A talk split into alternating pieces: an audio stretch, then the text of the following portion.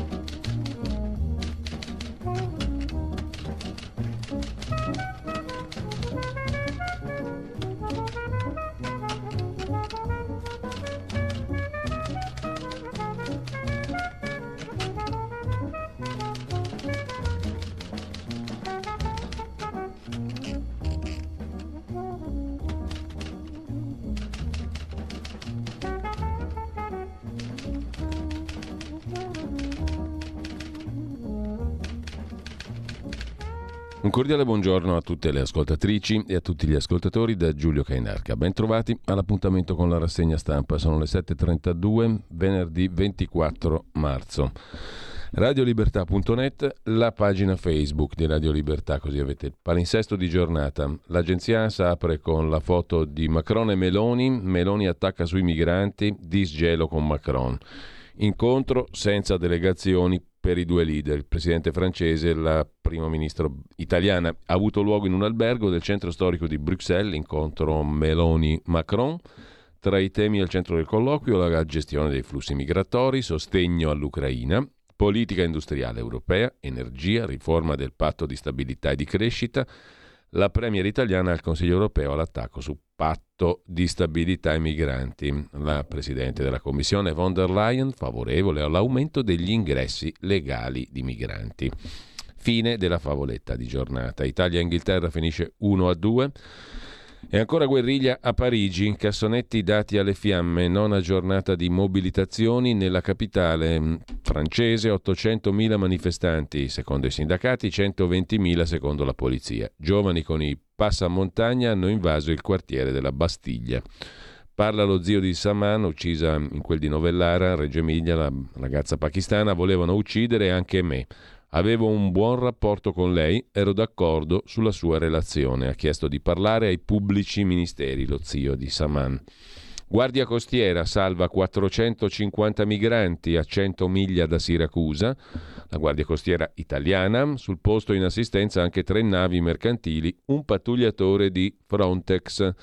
La Guardia costiera torna buona, diciamo così, molto buona. Legge sulle madri in carcere. Duro scontro tra PD e Lega, titola ancora l'agenzia ANSA. In prima pagina il PD ritira le firme alla proposta di legge dopo le modifiche della maggioranza che consentono alle donne incinte o con figli di meno di un anno di età di andare comunque in carcere. La Lega ripresenterà la proposta di legge. La gravidanza non sarà più una scusa. Salvini attacca così il PD libera le borseggiatrici rom. Ha parlato il ministro Giorgetti, da ottobre contributo per il caro riscaldamento, question time al Senato, vedremo in giornata se riusciamo a sentirla, forse non lo so. In ogni caso CGL e Cisle Will sono pronte alla mobilitazione unitaria. Il percorso partirà dal confronto con i lavoratori, dalle proposte su diversi temi a cominciare dal fisco, le forme e le modalità della mobilitazione saranno definite nei prossimi giorni dopo consultazioni interne. Mobilitazione per cosa? In generale, cominciando dal fisco. In casa il corpo mummificato della mamma per la pensione, macabra scoperta in un appartamento di Paderno Dugnano, Milano, Lombardia. E poi Kiev avverte i russi, siamo pronti al contrattacco. A Bakhmut, scrive l'agenzia ANSA, Corea del Nord testa un drone sottomarino di attacco nucleare. Un imprenditore russo scompare dopo l'ok alla consegna agli Stati Uniti dal milanese, evaso dai domiciliari in quel di Milano. Ha rotto il braccialetto. Infine la stretta sulle farine di insetti. L'Italia vara quattro decreti indicazioni, scaffalatura ad hoc per la farina di grillo, non beppe, per la farina di locusta migratoria, verme della farina e larva gialla. Il ministro Lollo Brigida dice che i cittadini devono sapere ciò che mangiano. Per Giorgia Meloni le regole sono state fatte per fare scelte consapevoli. Indicazioni, scaffalatura ad hoc, se volete la farina di grillo, locusta migratoria, verme della farina, larva gialla, saprete dove trovarla. Trump arrestato, fotomontaggio molto veritiero, frutto dell'intelligenza artificiale, un fake, un falso web scatenato per le immagini false che ritraggono Donald Trump mentre scappa dagli agenti in manette e in prigione. Opera di Elliot Higgins, fondatore di una piattaforma di Giornalismo investigativo, si chiama così il falso. Il tycoon intanto all'attacco del procuratore di Manhattan è la Gestapo, dice Donald Trump del procuratore che lo persegue. Alla Camera ok a commissione di indagine, di inchiesta anzi su Orlandi e Gregori, approvata all'unanimità. Il testo ora passa al Senato, scrive l'agenzia ANSA. Da tempi.it invece traggo subito una notizia che meritoriamente mette il mensile diretto da Emanuele Boffi in primo, pa- in primo piano stamani in home page, da oltre 100 giorni, ne avevamo parlato, l'Azerbaigian isola gli armeni dell'Artsakh, detto Nagorno-Karabakh in lingua turco-azera. I 120.000 armeni dell'Artsakh o Nagorno-Karabakh sono tagliati fuori dal mondo dal regime azero dal 12 dicembre. Tutti i dati della catastrofe umanitaria, dai 2.000 bambini costretti a vivere senza un genitore allo spaventoso numero dei disoccupati.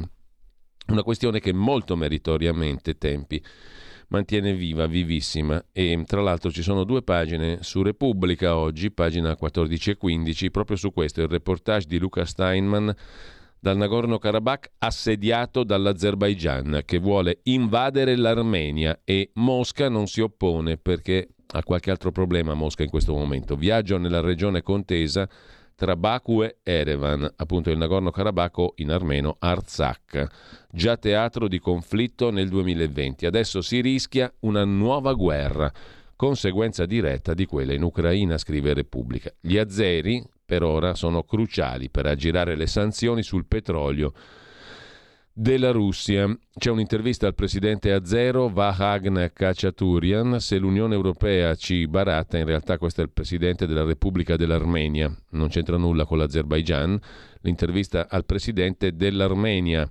L'economista ed ex ministro Vahan Kachaturian, diventato presidente dell'Armenia nel 22. Se l'Unione Europea ci baratta con il gas dell'Azerbaigian, di Baku, ci saranno guerra e pulizia etnica l'Azerbaigian potrebbe creare un corridoio per unire il suo territorio alla Turchia. Il conflitto potrebbe scoppiare in ogni istante. L'Europa decida se difendere una democrazia o se lasciare campo libero al più forte. Rischiamo la pulizia etnica. Ne avevamo già parlato.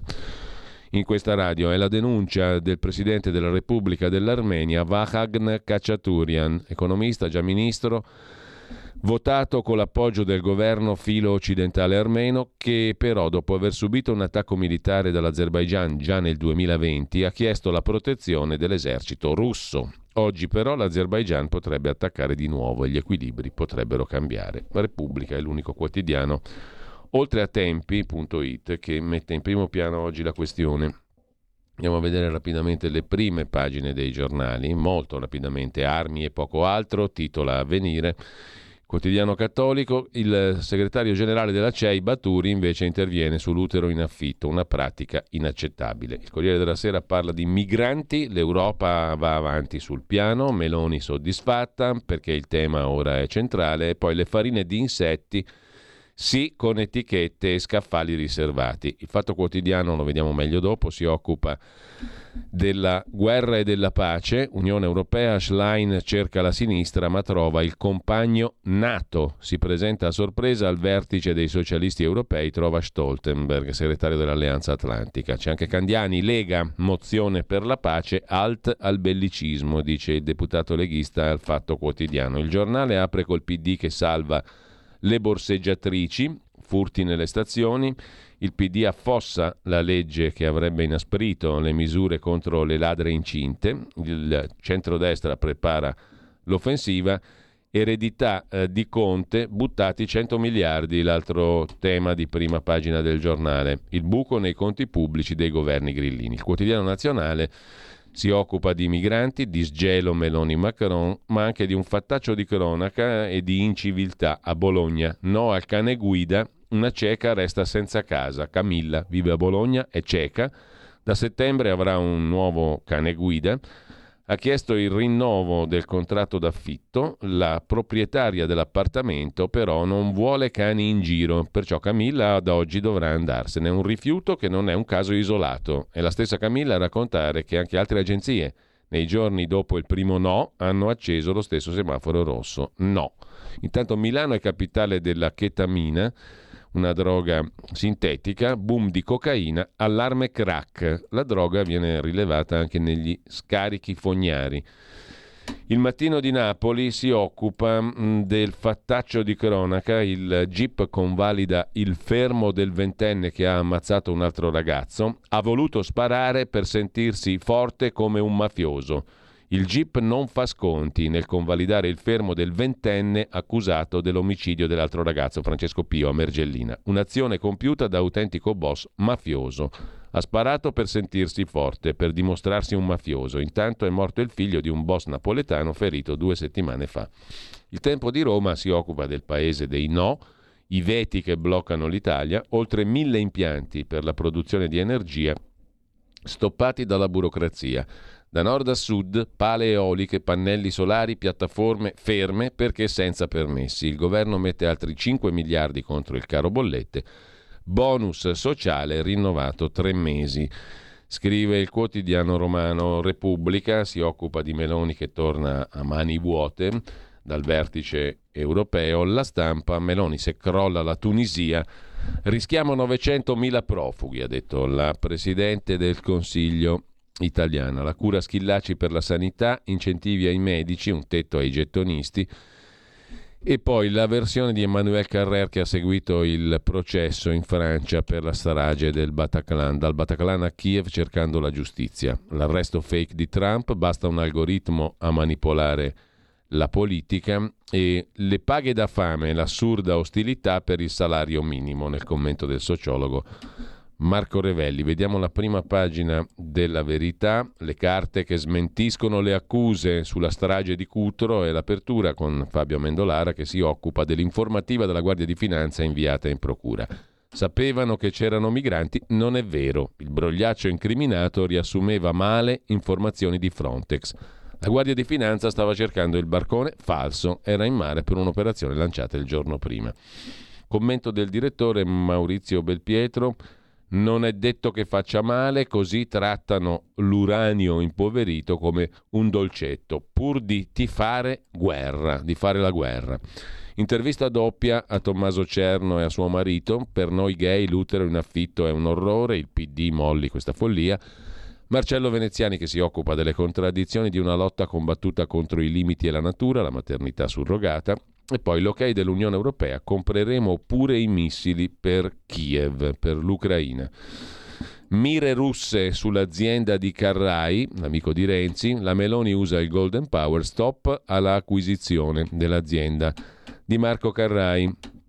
Interviene il governo e poi lo sciopero per la dieta dei gruppi sanguigni. Il sindacato fantasma che blocca la scuola, mezzo Veneto in allarme, scrive in questo caso Mario Giordano, in prima pagina sulla verità. Di che cosa si tratta? Della dieta del dottor Mozzi, quella legata ai gruppi sanguigni. In che senso lo sciopero delle scuole? A pagina 17 c'è l'articolo in dettaglio. Scioperiamo per la dieta.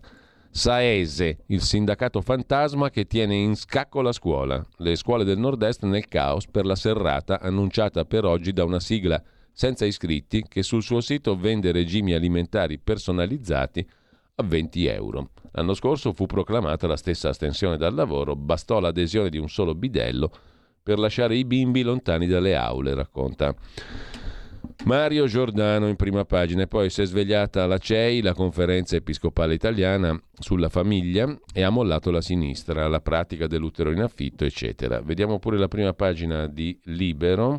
Rapidamente, Libero apre con il Partito Democratico che fa liberare le borseggiatrici rom, blitz del PD, resta vietato trattenere le donne incinte sorprese a rubare. Bonaccini attacca Schlein sull'utero in affitto, io sono contrario, lei non lo so. La sfida all'Europa, l'Italia non fa cri cri, i grilli, le patatine prodotte coi grilli per esempio, etichette speciali per capire che roba è sui prodotti con farina di grilli e spazi separati per capire appunto dov'è quella roba lì. Pronta l'intesa europea intanto per fregarci sull'auto, Alessandro Sallusti si occupa invece dei talebani verdi battuti dallo smog. Milano è tra le città più inquinate. In Europa dibattito sullo stop alle auto a combustione tradizionale dal 1935, tema affrontato anche ieri dai capi di Stato e di Governo. Tra le città italiane, quella che da tempo ha dichiarato guerra alla circolazione delle auto, Milano, è la più accanita, in forza del fatto che, prima di tutte, si è dotata di metropolitane di prim'ordine. Il sindaco PD, Sala, se le ha inventate tutte pur di convincere i milanesi a lasciare l'auto in garage. Più di mezza città è a circolazione limitata o a pagamento. Via i parcheggi anche per i residenti, piste ciclabili a gogo, monopattini. Risultato, tre giorni fa Milano è risultata la terza città più inquinata al mondo, dietro Teheran e Pechino, davanti a Hanoi, in Vietnam, e Dhaka, capitale del Bangladesh. Roba, insomma, che butta la Milano ecologica nel terzo mondo. Sempre dalla prima pagina del quotidiano libero, i mercenari dello zar fanno saltare l'Africa, rischi per gas e migranti, scrive Renato Farina a proposito della Russia e della brigata Wagner. Così i mercenari di Putin incendiano Tunisi e l'Africa, l'arma dei migranti contro di noi. In Libia la brigata Wagner, filo putiniana, prova a sfruttare l'insoddisfazione del generale Haftar nei nostri confronti, ma gli artigli della Russia stringono anche la piccola repubblica magrebina del contestato Kais Saled, la Tunisia, dalla quale c'è il rischio che partano 900.000 persone. Ha detto Giorgia Meloni, se la Tunisia crolla, 900.000 profughi pronti a sbarcare in Italia. E sempre dalla prima pagina di Libero, gli italiani non capiscono il loro genio, abbiamo università da record. La notizia commentata da Vittorio Feltri sulla questione appunto del buon piazzamento delle università italiane nelle graduatorie internazionali, la notizia di qualche giorno fa. La commenta appunto Feltri, le università italiane sono al top nel mondo. Lasciamo con ciò anche libero, andiamo a vedere molto rapidamente il quotidiano di Sicilia che fa un viaggio, un'inchiesta nelle periferie siciliane in stato di abbandono. Politici e istituzioni si ricordano di quartieri come Zen a Palermo e Librino a Catania soltanto nei mesi prima delle elezioni. Un reportage tra palazzi fatiscenti, degrado, per documentare le condizioni in cui versano intere aree considerate di fatto soltanto Serbatoi di voti, scrive il quotidiano di Sicilia in questa bella inchiesta alle pagine 6 e 7. C'è poi il tema delle ferrovie, apre il cantiere Taormina Fiume Freddo. Foto di Salvini, sono partiti i lavori che puntano a diminuire di mezz'ora i tempi di percorrenza tra Catania e Messina. L'intero progetto comprende la tratta fino a Palermo, vedrà impegnate oltre 7.000 persone. Il focus fiscale è dedicato all'e-commerce, quest'oggi al commercio online e poi alle multe notificate tramite PEC. Istruzioni per l'uso, notizie utili per i cittadini. Con ciò, dal quotidiano di Sicilia passiamo dalla Sicilia alla Svizzera con il domani, il quotidiano di Carlo De Benedetti. Vogliono silenziare il processo sul pestaggio di Santa Marta, al Tribunale di Santa Maria Capuavetere. La questione, gli avvocati difensori hanno chiesto di non consentire a Radio Radicale di pubblicare registrazioni delle udienze del processo sulle violenze nel carcere Francesco Uccella che domani il quotidiano svizzero appunto ha denunciato, il carcere 6 aprile del 2020 fatti. Il Sole 24 ore si occupa di assistenza agli anziani, l'argomento che abbiamo affrontato l'altro giorno, fatta la delega, ora occorre trovare 7 miliardi di euro, le nuove misure approvate dal Parlamento destinate a 3 milioni 800 mila fragili. I fondi esistenti non bastano a coprire i costi dell'estensione dei servizi agli anziani. Piero Sansonetti sul riformista critica l'odio contro i bambini e le mamme, una legge per metterli in cella E poi guai a copiare la Francia, teniamoci stretti il nostro Quirinale, i diktat di Macron e il dibattito sul presidenzialismo. Il presidenzialismo alla francese non funziona, quello all'italiana sì, perché è meno controllabile, meno democratico, non c'è neanche bisogno che si candidi il presidente. È lì al Quirinale e comanda come gli pare e piace a lui. Il marzo francese, invece, è il titolo del quotidiano comunista del manifesto, guardiamo in faccia la realtà, aveva detto Macron, la realtà ha guardato lui 3 milioni e mezzo di persone in tutte le piazze di Francia, scuole occupate, blocchi a strade e ferrovie, mezzo paese fermo. Martedì si ricomincia. E vediamo velocemente anche il foglio, un ponte di Pilu, è il titolo dell'articolo dedicato ovviamente a Matteo Salvini che porta il plastico del ponte di Messina da Vespa, è lo stesso plastico di Berlusconi 22 anni fa, secondo Salvatore Merlo. Sarà vero? Sarà falso? E poi reticenze, ambiguità, sfondoni. Giancarlo Giorgetti, ministro dell'economia, balbetta al Senato sul fondo salva stati, il MES. Che fine farà il MES? Sul quotidiano degli avvocati penalisti Il Dubbio c'è una critica severa al senatore Cottarelli. Il senatore Cottarelli ha detto che gli avvocati sono una lobby perché il Senato ha votato L'equo compenso dei professionisti, abolito dieci anni fa, col voto di tutti i gruppi parlamentari, ma non il mio, ha scritto Cottarelli, già economista e poi oggi senatore PD. In Italia non c'è il salario minimo o equo per braccianti e metalmeccanici, ha scritto il compagno Cottarelli, ma il compenso equo per gli avvocati sì. Lunga vita alle lobby. E gli avvocati gli rispondono per le rime. Il senatore Cottarelli è persona serissima ma gli mancano un paio di informazioni. La prima è che l'equo compenso non riguarda solo gli avvocati, ma il vastissimo mondo delle professioni. La seconda è che al senatore Cottarelli sfugge la situazione economica di decine di migliaia di avvocati. Sarebbe bastato gettare un occhio sull'ultimo rapporto del Censis, ordinato dalla Cassa Forense prima di farsi prendere dalla frenesia social come Chiara Ferragni Diciamo subito che il Censis ha certificato che il reddito medio di un avvocato all'anno è di 37.000 euro, molto al di sotto dei 2.000 euro al mese. A quel reddito peraltro si arriva dopo nove anni di attività. Nei primi otto anni il reddito di un giovane avvocato, sentite sentite, è di 15.000 euro all'anno, altro che lobby. Al sud il dato è ancora più pesante. Il reddito medio degli avvocati meridionali 22.000 euro all'anno. Caro senatore Cottarelli, conclude il dubbio, c'era urgente bisogno di una legge sull'equo compenso e ora, se vorrà pensare al reddito di braccianti e metalmeccanici, saremo al suo fianco, scrivono gli avvocati. Su Italia Oggi, invece, per chi è interessato, pagina 22, le microcorrezioni sul 110%, la possibilità di rateizzare i crediti edilizi che si estende alle cessioni o agli sconti fatti entro il 31 marzo del 23. Ok a barriere architettoniche, sisma bonus e sisma bonus acquisti. Il diritto rovescio e il corsivo del direttore Magnaschi si occupa del sociologo Francesco Alberoni, ultra novantenne, l'altro giorno intervistato, una bella intervista sul Corriere della Sera. Nel 67 il sociologo Alberoni accettò la carica di rettore dell'Università di Trento, che era diventata un covo di terroristi. Con, con, questi ultimi, coi terroristi, Alberoni ha trattato, li ha tenuti a bada, li ha conosciuti bene. In un'intervista al Corriere della Sera, Alberoni ha scoperto le carte su Renato Curcio, rovesciando le valutazioni sul suo conto, che tengono banco da 47 anni. La vulgata, l'opinione comune, vuole infatti che Curcio fosse un feroce Saladino, la cui compagna, la lieve Mara Cagol, morta in un conflitto a fuoco coi carabinieri nell'Alessandrino, si era sacrificata per amore, per amore di Curcio. Per Alberoni invece i fatti sono tutto l'opposto. La Cagol non era una trascinata nella lotta armata, ma una feroce leader della P38. Curcio invece era un disorientato, un po' un, un cucù. Alberoni di lui dice non aveva una matrice ideologica precisa Renato Curcio.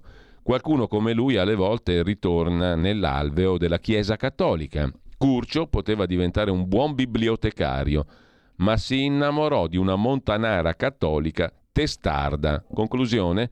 È stata la Cagol a portare Curcio sulla strada del terrorismo e non viceversa. Altro che povera ragazza sviata per amore.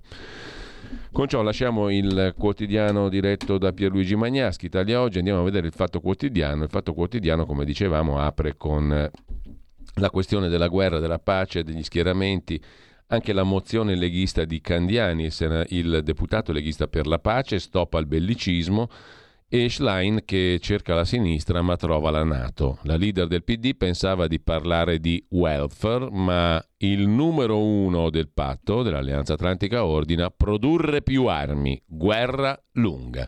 Della questione si occupa anche Marco Travaglio, Neuroni impoveriti, il, suo, il titolo del suo editoriale. Secondo il Centro Osservatorio Militare, 7.600 militari italiani in missione dalla Bosnia alla Somalia all'Iraq si sono ammalati di cancro per l'esposizione all'uranio impoverito rilasciato da proiettili dell'Alleanza Atlantica, la Nato. 400 sono morti di leucemia o altri tumori. L'esplosione sprigiona nell'aria polveri sottilissime che si depositano sul terreno e vengono inalate da uomini e animali. Entrano nell'organismo per via respiratoria o tramite gli alimenti e viaggiano nel sangue da un organo all'altro. Un veleno invisibile che uccide anche a distanza di decenni, tutto accertato da indagini epidemiologiche, giudiziarie e parlamentari. Quando si è saputo che le truppe russe in Ucraina potenziano i proiettili con uranio impoverito, mettendo a ulteriore rischio i propri soldati, quelli ucraini e i civili, la condanna è stata unanime. Poi tre giorni fa il governo britannico annuncia l'invio di proiettili all'uranio impoverito a Kiev. Da quell'istante l'uranio impoverito si tramuta in Chanel numero 5, con fans club di tutto rispetto. Antonio Caprarica, ex reginologo in astinenza da regine, spiega sulla 7 che i simpatici proiettili radioattivi, purché fatti a Londra, sono correntemente usati su tutti i campi di battaglia, purtroppo con esiti assai preoccupanti per la salute dei soldati che, poveracci, hanno anche altre preoccupazioni, non solo le malattie da uranio impoverito, ma quel che gli succede sui campi di battaglia. Quindi nessun allarme escalation, ragiona Caprarica. Se non muori ammazzato, come dire, vuoi mettere la soddisfazione di tornare a casa e beccarti una leucemia o un cancro targato UK? La Nato, si sa, è come il Dash, lava più bianco. Su Radio Rai, scrive ancora Marco Travaglio, il noto esperto Federico Fubini dispensa altre perle di saggezza. Il Fatto Quotidiano titola Uranio impoverito, Ucraina, nuovo Iraq, dice in Radio Rai il Fubini. Ma ho cercato di approfondire e non mi sembra che la scienza sia univoca sulla pericolosità dell'uranio impoverito, dice Fubini a Radio Rai. Anzi, commenta Travaglio, i pediatri lo consigliano per l'aerosol ai bambini e lui si vede che ha studiato. Il tema è controverso, dice Fubini. Secondo l'Organizzazione Mondiale della Sanità, una dose di radiazione da uranio impoverito è circa il 60%, facendo 100% quella da uranio puro. I pericoli radiologici sono più bassi perché l'organismo tende a liberarsi di queste sostanze attraverso le urine con molta più facilità. Insomma, è una passeggiata di salute che agevola pure la diuresi. In buona sostanza, conclude il Fubini, ci sono polemiche, discussioni, però al di là di quello che dice la scienza, per me ci sono temi un po' culturali che riguardano come stiamo discutendo di questi argomenti. Ma infatti, commenta e conclude Marco Travaglio, noi non vediamo l'ora di regalare a Fubini una suppostina di uranio impoverito e, dopo l'uso, affrontare quei temi un po' culturali, come dice lui, che riguardano come stiamo discutendo di questi argomenti. Cioè infilatela, infilatela su la suppostina e poi discutiamo di temi un po' culturali. Con l'uranio impoverito però la suppostina, eh, mi raccomando.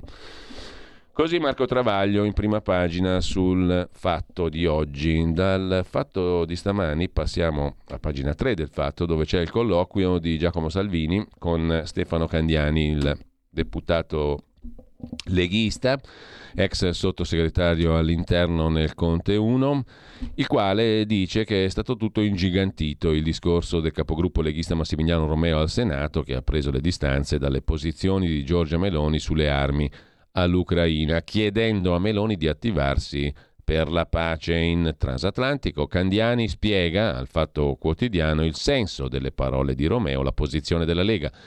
Possiamo riassumerla con un antico motto: acqua alle funi. Premessa storica, il detto fa riferimento a un fatto accaduto nel 1586 quando Papa Sisto V fece innalzare in piazza San Pietro il grande obelisco che si vede oggi, imponendo a tutti di non parlare durante l'operazione. Chi avesse detto una sola parola sarebbe stato punito con la pena di morte, ma mentre l'obelisco veniva issato, le corde si iniziarono a surriscaldare pericolosamente. Il monumento stava per cadere rovinosamente. A quel punto un marinaio ligure urlò acqua alle funi. Il suo consiglio fu accolto, ma il Papa, invece di punirlo, lo premiò fornendogli il monopolio delle palme pasquali.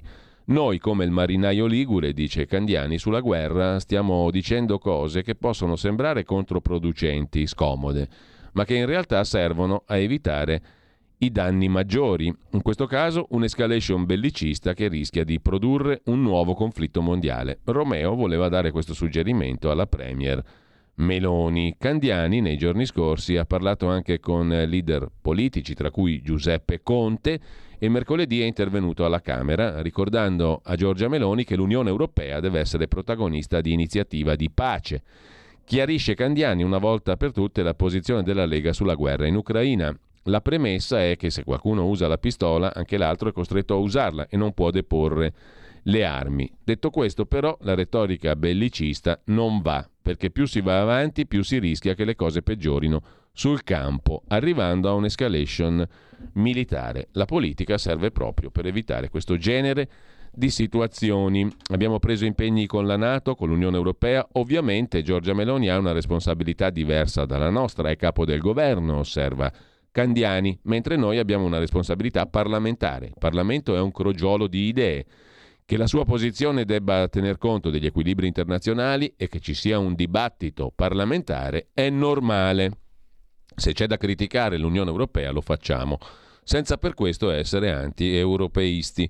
Non si può combattere e basta, senza arrivare a una soluzione pacifica. Non dobbiamo farci prendere da entusiasmi bellicisti, dice Candiani. Sulla stampa c'è un'intervista invece a quello che viene definito il magnate russo amico della Lega, Konstantin Malofiev, il quale dice l'Italia cambierà idea sulle armi, Meloni e Salvini non sono servi idioti, la guerra l'ha iniziata l'Ucraina bombardando il Donbass, il vostro non è un governo di pupazzi come il tedesco Scholz, tra sei mesi il sostegno al conflitto calerà. Cambiamo completamente argomento, ma vi segnalo una petizione per il diritto alla conoscenza, in fondo è quello che cerchiamo di esercitare e praticare tutti i giorni, a partire dalle sette e mezza con la rassegna stampa andando avanti con tutta la programmazione quotidiana, diritto alla conoscenza e contro la censura, in questo caso la censura di YouTube sul quotidiano eh, il, le cronache lucane eh, il, la petizione di Maurizio Bolognetti in veste anche di segretario dei radicali lucani che ringrazia i 160 firmatari potete anche andare sulla pagina Facebook di Maurizio Bolognetti e firmare pure voi che hanno sottoscritto il documento in poche ore la petizione. La petizione per il diritto alla conoscenza e contro la censura su YouTube sulla pagina Facebook di Maurizio Bonognetti e sulle cronache lucane di stamani.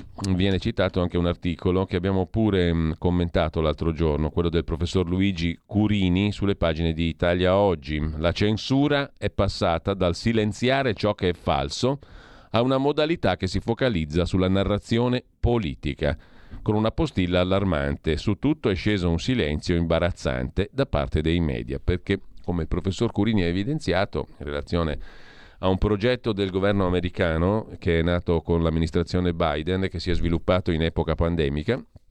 Beh, eh, non si censura semplicemente ciò che è falso, no? ciò che non corrisponde al vero, si censura ciò che può creare allarme, ciò che fa domande. Cioè, fare troppe domande diventa oggetto di censura. Se tu poni troppe domande o racconti fatti che ti inducono a domandarti delle cose, sei censurabile, che più o meno, anzi non più o meno, è quello che è successo a Maurizio Bolognetti su YouTube e sul suo canale YouTube. Intanto, eh, velocemente perché poi alle 8.30 abbiamo una conversazione con il professor Fabrizio Pezzani su molti degli argomenti della rassegna stampa di oggi, di questi giorni e settimane e mesi, a dire il vero. A partire dalle 8.30 sulla scorta di alcuni articoli scritti dal professor Pezzani che ripercorreremo rapidamente. Intanto, velocemente appunto, tra gli articoli di oggi, retroscena del Corriere della Sera, Giorgia Meloni avverte la Lega e Calderoli. Abbiamo visioni diverse, ma alla fine conta il voto. Bisogna distinguere chi è aggredito, chi è l'aggressore, ma Salvini tranquillizza, con Giorgia tutto ok. Sulla questione della Lega, la posizione della Lega sulla guerra, Romeo che ha detto le sue cose, i ministri che non c'erano in aula e tutto il cancan che ne è derivato. Intanto di doppio schiaffo della Lega a Meloni parla anche Dago Spia, banchi vuoti, questione ucraina, Salvini pianta il doppio schiaffo sul volto di Giorgia Meloni. È l'inizio di una partita di poker dove chi ha più sangue freddo vince. La strategia della Meloni è chiara, allungare il brodo delle nomine nelle società pubbliche fino all'ultimo e poi al fil di lana fare il colpaccio. Così è partito il salviniano avviso di sfratto a un premier che va ripetendo ai suoi. Io ho preso il 26% contro l'8,7% della Lega. Che cazzo pretende Salvini? La sua reazione sarà durissima. Il boss leghista fa spallucce, siamo indispensabili, senza di noi non esiste il governo in questo clima, scrive ancora Dagospia, c'è un po' di gossip. Sono decollati un paio di siluri carichi di veleni per far fuori l'arrivo di Stefano Donnarumma all'Enel, caro a Giorgia. Sul fronte poste, l'incontro Meloni del Fante Lasco ha fatto imbufalire l'ego di Flavio Cattaneo, anche perché i dioscuri di Giorgia Meloni, Fazzolari e Mantovano non vogliono avere tra i piedi il mondo trasversale di Scaroni e Cattaneo. Detestano Luigi Bisignani per non parlare dell'odio verso il rito romano del potere gestito dal resuscitato Gianni Letta per conto di Berlusconi. A proposito di Berlusconi, è battaglia in Forza Italia, scrive il Corriere della Sera, una raccolta firme contro il capogruppo Cattaneo, troppo vicino a Alicia Ronzulli che è caduta in disgrazia. A favore 31 deputati su 44. Ora la parola definitiva a Berlusconi. Insomma, il capogruppo non è più amato dai suoi.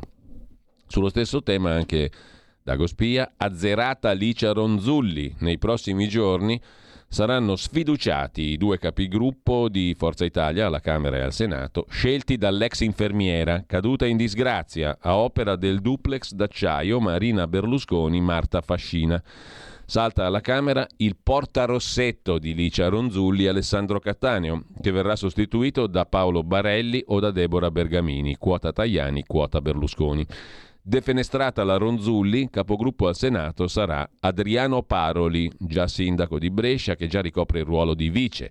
Caro alla moglie morganatica di Silvio Berlusconi, Marta Fascina, che è la nuova regina di Arcore, supportata anche dalla figlia di Berlusconi, Marina. Così si gossipizza il tutto mentre Francesco Lollobrigida, il cognato, il cognato d'Italia, come lo chiama Dagospia, il ministro dell'agricoltura e della sovranità alimentare, intervistato oggi dalla stampa di Torino, propone un nuovo piano per l'Africa che passi dall'agricoltura. Ricetta semplice, dice il ministro.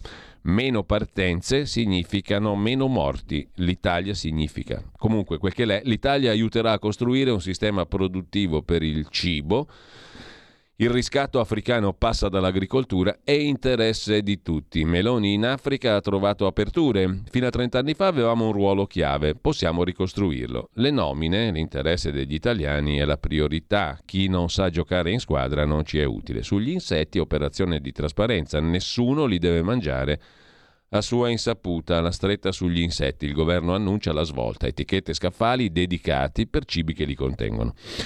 Mentre sul tema della sanità, già che siamo alla stampa, altre due pagine, 10 e 11, con il proposito del ministro Schillaci, intervistato dalla stampa, il ministro della salute, che anticipa il maxi decreto sulla sanità. Tetto ai medici cosiddetti gettonisti, più soldi a chi è in prima linea per risollevare gli ospedali, incentivi ai medici che scelgono le specialità con meno privato, indispensabile potenziare il famoso territorio, mancano infermieri, autorizzeremo le ore extra nelle nuove strutture, metteremo paletti sia di numero sia di età per i gettonisti. Non è possibile far lavorare gli ultra settantenni, saranno necessari anche titoli specialistici attinenti al lavoro che si va a fare. E poi stipendi più alti per chi è impegnato nell'emergenza urgenza, defiscalizzare l'indennità di specificità medica e dare più peso a carriere e contributi previdenziali. Le liste d'attesa, l'idea è aumentare il compenso per le prestazioni aggiuntive del personale. E poi stop alla violenza nel pronto soccorso, procedimento d'ufficio contro gli aggressori. Se un professionista lavora molto nel pubblico, un medico, è giusto che faccia anche privato, ma il contrario no. Sul divieto di fumo andremo avanti, sulle sigarette elettroniche serve un approfondimento e poi le, 4, le 1400 case di comunità che saranno aperte, 400 gli ospedali di comunità 3,8 miliardi le spese sostenute per il Covid fino al 2021 dalle regioni, sintetizza la stampa. L'altro articolo, dopo l'intervista al Ministro della Salute, è sulle regioni. Le regioni sulle barricate servono oltre 5 miliardi di fondo sanitario oppure torneranno i tagli, i conti in rosso appunto post-Covid. Il peso dell'inflazione, il caro energia. Possibili ricadute pesantissime, dicono le regioni, sull'offerta dei servizi ai cittadini. Siamo arrabbiati. Due settimane fa tutte le regioni hanno consegnato ai ministri Schillaci e Giorgetti un grido d'allarme, un documento per ottenere un tavolo urgente di discussione, dice Raffaele Donini, che coordina gli assessori regionali alla sanità. Lui è assessore regionale alla sanità in Emilia. Vedremo, chiedono soldi le regioni. Intanto registi, preti, ex deputati, sono 80 uomini e donne d'oro nelle stanze di Palazzo Chigi. Se ne occupa Repubblica, pagine 6-7. Chi sono i consulenti e i consiglieri chiamati dal centrodestra negli uffici di Meloni, Tajani, Salvini, cioè Palazzo Chigi, premier e vice premier, Pupi Avati, l'ex calciatore incocciati, insieme a storici collaboratori e a politici trombati, cioè rimasti senza poltrona. L'elenco degli 80 consulenti che siedono a Palazzo Chigi operano tutti negli uffici di diretta collaborazione con la Premier, con i vice Premier e con i sottosegretari Fazzolari e Mantovano. Giuseppe Incocciati, calciatore del Milan, Patrizia Scurti e Giovanna Ianniello, storiche collaboratrici di Giorgia Meloni, tra le squadre più corpose quella del leghista Salvini, con lui Armando Siri per un compenso di 120.000 euro all'anno, scrive Repubblica. Per la Premier una lista di esperti che comprende anche il guru del web Longobardi, 80.000 euro per lui. I nomi nel team dei due sottosegretari. Fazzolari e Mantovano. 80 personaggi tra cui trombati anche che hanno trovato riparo a Palazzo Chigi con un buono stipendio. Mentre scontro sul salvaladre se ne occupa con grande evidenza in particolare il tempo di Roma. Dopo le modifiche di Lega e Fratelli d'Italia, il PD cancella la proposta che evitava la galera a madri con minori under 6. Il PD, dice Salvini, voleva liberare le borseggiatrici. Riprenderemo il testo, è una questione di giustizia. Si vedrà. Intanto oggi la sentenza, scrive ancora il tempo, sui domiciliari a Cospito. Il Tribunale di sorveglianza di Milano e quello di Sassari decideranno se accettare la richiesta. Poter scontare la pena a casa della sorella, sciopero della fame. Il ricorso è stato presentato dalla difesa per la gravità delle condizioni cliniche dovute al digiuno prolungato. Allarme dei medici, ha avuto una fibrillazione ventricolare, un evento che poteva essere fatale. Ora è sotto monitoraggio e mh, mm, oggi la sentenza sui domiciliari per cospito. I, mm, I, beffardi del vernacoliere la mettono così, invece il vernacoliere in edicola sto mese apre con ora tutti vogliano la dieta cospito. Ha perso 50 kg in 4 mesi, scoppia l'interesse in Italia per la dieta cospito. La farà anche la Meloni? Vivo interesse nel paese per l'anarchico al 41 bisse, scrivono i livornesacci del Vernacolliere guidati da quel fenomeno di Mario Cardinali, classe 1937, il direttore. La vignetta rappresenta i fascistelli al governo con Giorgia Meloni, mo pure Giorgia nostra se vo mette a dieta e l'altro uh, Balilla che gli dice ma come, proprio ora che ci tocca a noi de magnà, lei fa la dieta a cospito, la Meloni. Torniamo seri con il Consiglio dell'Unione Europea e il sussidiario.net che su questo intervista il giornalista Tony Capuozzo. L'Unione Europea e l'Alleanza Atlantica alla Nato stanno consegnando la Tunisia alla Cina. Nato ed Europa spingono perché la Tunisia acceda al prestito del Fondo Monetario Internazionale. Sayed, il presidente, non vuole perché sa cosa lo aspetta e la Cina potrebbe approfittarne. Una lettura geopolitica interessante, quella che fa Tony Capuozzo. Ursula von der Leyen loda i corridoi umanitari italiani, ma dovrebbe essere la Tunisia a preoccupare di più.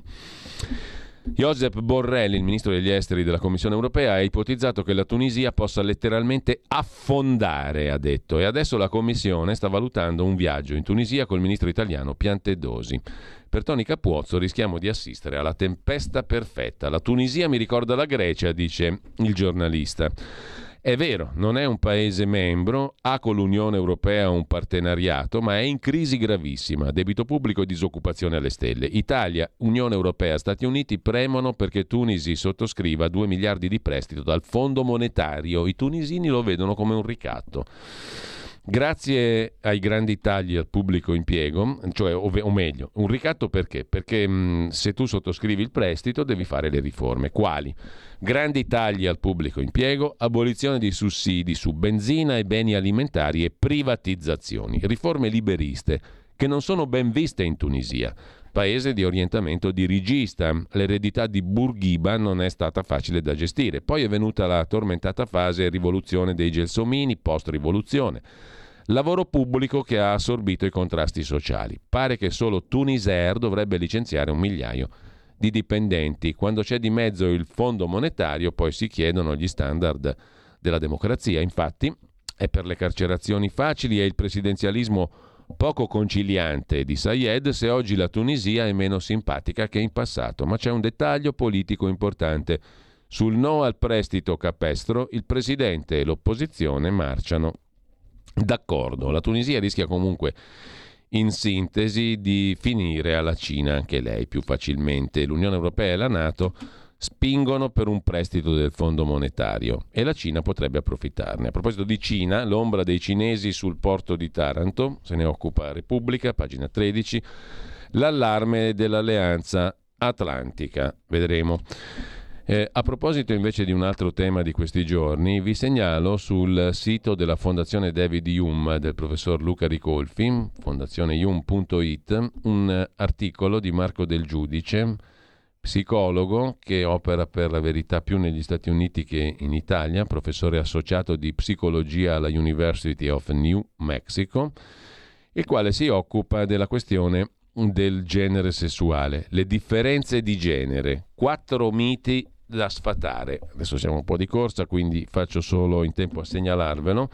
Il tema è quello delle differenze di genere, parità, stereotipi. Da parecchi anni, scrive il professor del giudice, faccio ricerca in questo ambito, tra biologia e psicologia. Queste questioni sono urgenti, è importante il confronto aperto, informato e consapevole, ma il dibattito attuale è troppo spesso basato su ideologia e rimane ancorato a modelli che sono fermi agli anni 70. Anche quando ci si appella a quello che dice la scienza, si tratta quasi sempre di informazioni distorte e poco aggiornate, soprattutto dal punto di vista biologico ma anche statistico, la ricerca in questo campo ha fatto passi avanti che in molti casi hanno cambiato i termini della questione.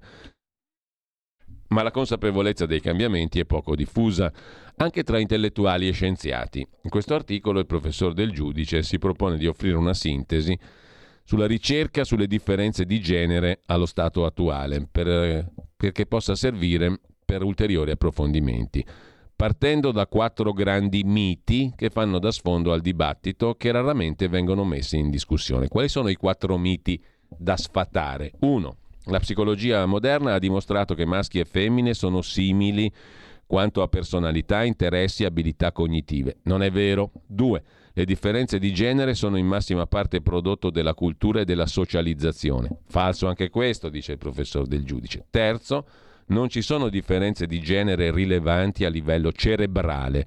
Le poche differenze che si trovano sono prodotte dalle diverse esperienze che maschi e femmine fanno nel corso dello sviluppo. Non è vero.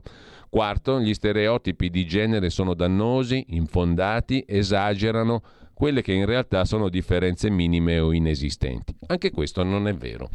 Il pezzo è molto interessante, ve lo segnalo in home page su Fondazione Yum, sul sito della Fondazione Yum.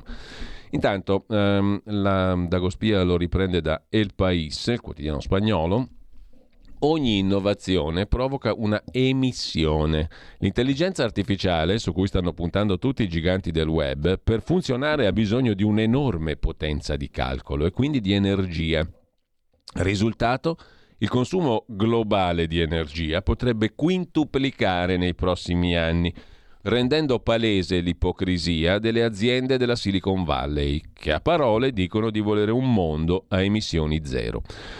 A proposito di energia, sul sussidiario.net morire di fotovoltaico, net zero, repower, auto elettriche, dove ci porta il gioco di Berlino e Pechino. Un'intervista al professor Marco Ricotti del Politecnico di Milano, forzatura continua verso le rinnovabili, Germania che orienta le politiche, impoverendo il continente europeo e consegnandolo alla Cina.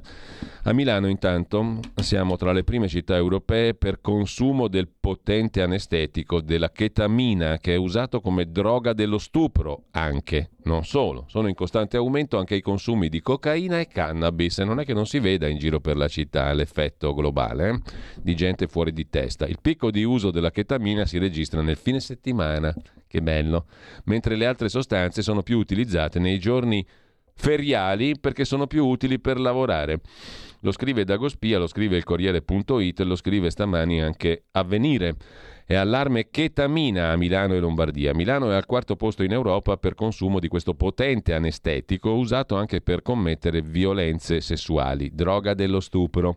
In crescita costante l'uso di cocaina e cannabis, più che raddoppiato in dieci anni, i picchi appunto nei fine settimana. Nuovo report della Fondazione Score effettuato dall'Istituto Mario Negri sulle acque reflue trattate al depuratore di Nosedo. Cresce anche la purezza degli stupefacenti. Ormai c'è un mercato di massa, dice Riccardo Gatti, psichiatra, direttore dipartimento interaziendale area dipendenze delle ASST Santi Paolo e Carlo di Milano. è uno storico esponente, uno storico, uno storico studioso di fenomeni di droga. Il professor Gatti l'avevamo intervistato anche più di vent'anni fa e le sostanze ormai, dice Gatti, vengono spacciate con tagli e prezzi accessibili a tutti, come se fosse normale. Il mercato è proprio di massa, non è che c'è una percentuale di drogati. C'è un discorso di massa. Preoccupante è la crescita dei principi attivi delle droghe. Mentre, mh, mm, sempre rimanendo alle cronache, avrete visto forse eh, su Striscia la Notizia una cosa incredibile. Um, il, l'inviato Jimmy Ghione che va a fare un servizio all'Agenzia delle Entrate dove c'è un bar che non rilascia gli scontrini. E un tizio molto violento che eh, sbatte per terra l'operatore, lo prende a pugni e via dicendo. Ma per essere mandati a casa, si domanda a questo punto giustamente Dagospia, cosa bisogna fare? Il barista della sede dell'Agenzia delle Entrate di Roma, che oltre a non fare gli scontrini ha riempito di botte l'inviato di striscia la notizia, sta ancora servendo i caffè al bancone del bar. Il motivo lo spiegano i dipendenti. C'è qualcuno che lo permette. Ma chi? Fuori i nomi. E a proposito di cosa bisogna fare per essere mandati via, magistrati tenuti in freezer, il Consiglio Superiore della Magistratura, questo lo racconta l'ANSA, un lancio di agenzia ripreso da Dagospia, il CSM, insomma, ciechi, sordi e muti, Consiglio Superiore della Magistratura, mantiene al loro posto oltre 40 tra capi e vicecapi di procure, tribunali, corti d'appello, nonostante i pareri negativi dei consigli giudiziari locali. È un modo per evitare decisioni scomode. La legge impone che dopo quattro anni di incarico ogni magistrato venga valutato e sulla base di questa valutazione confermato o rimosso. Qui abbiamo 40 tra capi e vicecapi, procure, tribunali e corti d'appello che hanno ricevuto parere negativo, devono essere rimossi, rimangono lì. Per il ruolo di procuratore di Siena, intanto, il Consiglio Superiore della Magistratura, ciechi, sordi e muti, propone il PM Andrea Boni, che si occupò della morte di Davide Rossi. Nel frattempo c'è una questione meridionale, dove? Nella nazionale italiana. Dei 30 calciatori della nazionale convocati da Mancini, solamente due sono del sud. In compenso a scuola sempre più trans, sempre più istituti scolastici stanno introducendo la carriera alias, cioè la possibilità per gli studenti di scegliere nome e sesso di appartenenza a prescindere dalla propria carta di identità. Qui si vede il pezzo del professor del giudice sulla Fondazione IUM, sul sito della Fondazione IUM di cui dicevamo prima. Ad oggi sono quasi 200 le scuole in tutte le regioni d'Italia, eccetto la Val d'Aosta, che hanno adottato questa procedura. Il primo istituto a consentirla lo racconta appunto la Repubblica e lo riprende da Gospia, mentre eh, sul quotidiano Avvenire, dicevamo in prima pagina, c'è una presa di posizione il resoconto di una presa di posizione assai dura del segretario generale della conferenza episcopale italiana e arcivescovo di Cagliari, Giuseppe Batturi, l'utero in affitto è una pratica inaccettabile, mercifica la donna e il nascituro. Quanto al riconoscimento dei figli di coppie omosessuali, pur essendo la questione non sovrapponibile alla maternità surrogata o utero in affitto perché praticata anche da coppie eterosessuali, preoccupa la propaganda e l'uso di slogan, dove servirebbero invece strumenti giuridici per garantire la dignità delle persone, ha detto il segretario della conferenza episcopale italiana. Intanto c'è una cosa molto interessante che racconta Carlo Valentini su Italia Oggi, un iraniano che svela l'Italian Secret, cioè il motivo per cui in Italia, nonostante difficoltà enormi, si riesce a essere produttivi. Lo ha definito Italian Secret, il segreto italiano. Siamo in presenza di un sistema anti-impresa, una burocrazia paralizzante, un apparato giudiziario macchinoso che va contro chi ha subito il danno, molto spesso, non si possiedono significative risorse naturali in Italia, il sistema politico è poco efficiente, la demografia registra una popolazione sempre più anziana, eppure l'Italia, anche se ce lo dimentichiamo, è uno dei paesi più importanti a livello economico-industriale nel mondo. Qual è il segreto italiano? La tenacia, la pazienza, la spinta motivazionale che supera gli ostacoli e un plus di capacità di innovazione che consente la competitività nonostante tutti gli ostacoli. La forza morale di rimanere fedeli alla scelta di campo e di fare impresa. Sarebbe ora di rendercene conto e di andarne fieri. A parlare così non è un italiano d'origine, è Ali Reza Arabnia, nato a Teheran 67 anni fa. O presidente di Gecofin, una holding che controlla la Geico, sede a Cinisello Balsamo, Milano. È tra i leader mondiali negli impianti automatizzati di verniciatura quasi 3 miliardi di fatturato, 5.000 dipendenti, 6 unità produttive nel mondo. Fu fondata dal suocero Pippo Neri. Venuto in Italia per un master alla Bocconi, Alireza Arabania vi è rimasto, si è sposato, ha preso le redini dell'azienda di famiglia. È un profeta della responsabilità sociale di impresa e presidente di ISVI, Istituto per i Valori di Impresa. Ha messo al lavoro un'equipe di studiosi capeggiata da Vittorio Coda, docente emerito di economia alla Bocconi, per indagare sul segreto italiano e sull'etica imprenditoriale. È molto bella l'intervista che c'è ad Alireza Arabnia, più italiano degli italiani, a pagina 8 di Italia Oggi. Mentre mancano tre bolli inutili, tutto fermo, sempre su Italia Oggi il rovescio della medaglia. Sono il titolare della galleria Agostino Art Gallery di Milano, lo scrive la titolare Cinzia Lampariello Ranzi, vittima, come tanti italiani, dell'ennesimo freno burocratico nella vita di questo paese. Nei prossimi giorni dovremmo partecipare alla mostra Mercato Unique di Lugano con 40 opere. A tre giorni dalla manifestazione non sappiamo se potremo riuscirci. Mancano tre timbri per lo sdoganamento, in base a una legge voluta da Benito Mussolini. L'Italia è l'unico paese che non può esportare senza il permesso della sovrintendenza. Tutti i paesi confinanti, e no, con la Svizzera, sono liberi. Pertanto, dopo due settimane, io e la mia organizzazione siamo ancora in stand-by dopo aver risposto a una serie di informazioni inutili perdendo una marea di tempo. A Milano l'ufficio preposto lavora un giorno alla settimana e per questo ci siamo rivolti alla sovrintendenza di Verona con questi risultati. Intanto sulla Tunisia, trampolino per l'Unione Europea, c'è un bel pezzo di Filippo Merli che ci ricorda di un video pubblicato lo scorso febbraio su Twitter, dove c'era un uomo che denunciava l'incompatibilità dei valori dell'Africa nera con quelli della Tunisia L'autore del filmato, che in meno di un mese ha raccolto 600.000 visualizzazioni, ha affermato di conoscere bene gli africani perché suo nonno li comprava e li vendeva.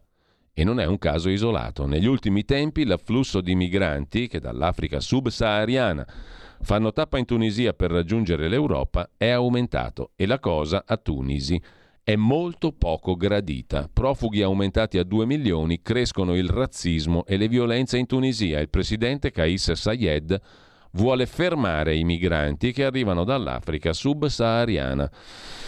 E con questo noi ci fermiamo qui con la rassegna stampa. Ci risentiamo tra pochissimi minuti con il professor Fabrizio Pezzani.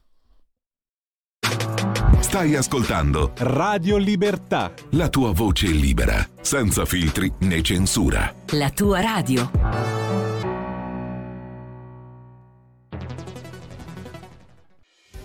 Quotidiano di Sicilia, il quotidiano d'Italia, l'informazione che ribalta i luoghi comuni, una vera visione dei fatti, l'Italia vista da sud. Ogni siciliano che vive in Italia e nel mondo è una risorsa, è protagonista della crescita della nostra nazione. Dai forza alla crescita della nostra isola, abbonandoti al QDS digitale più archivio a soli 99 euro annui. Quotidiano di Sicilia, il quotidiano d'Italia, una scelta di valore.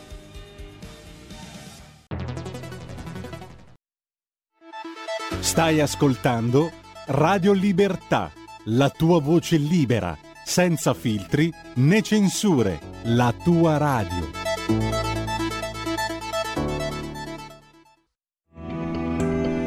Il meteo.it presenta le previsioni del giorno. Regime di alta pressione sul nostro paese, seppur più debole sulle regioni settentrionali. Valori termici stazionari ovunque. Nel dettaglio, nella prima parte di giornata, lieve instabilità sarà a carico del nord e di buona parte delle regioni tirreniche, con precipitazioni però assenti, salvo per qualcuna isolata su Alpi occidentali e Liguria. Nel pomeriggio poche variazioni, da segnalare solo qualche disturbo lungo l'arco alpino. Cieli invece pressoché limpidi al sud. Per ora è tutto da ilmeteo.it, dove il fa la differenza. Per dettagli maggiori potete consultare la nostra app Una buona giornata da Alessandra Tropiano. Avete ascoltato le previsioni del giorno.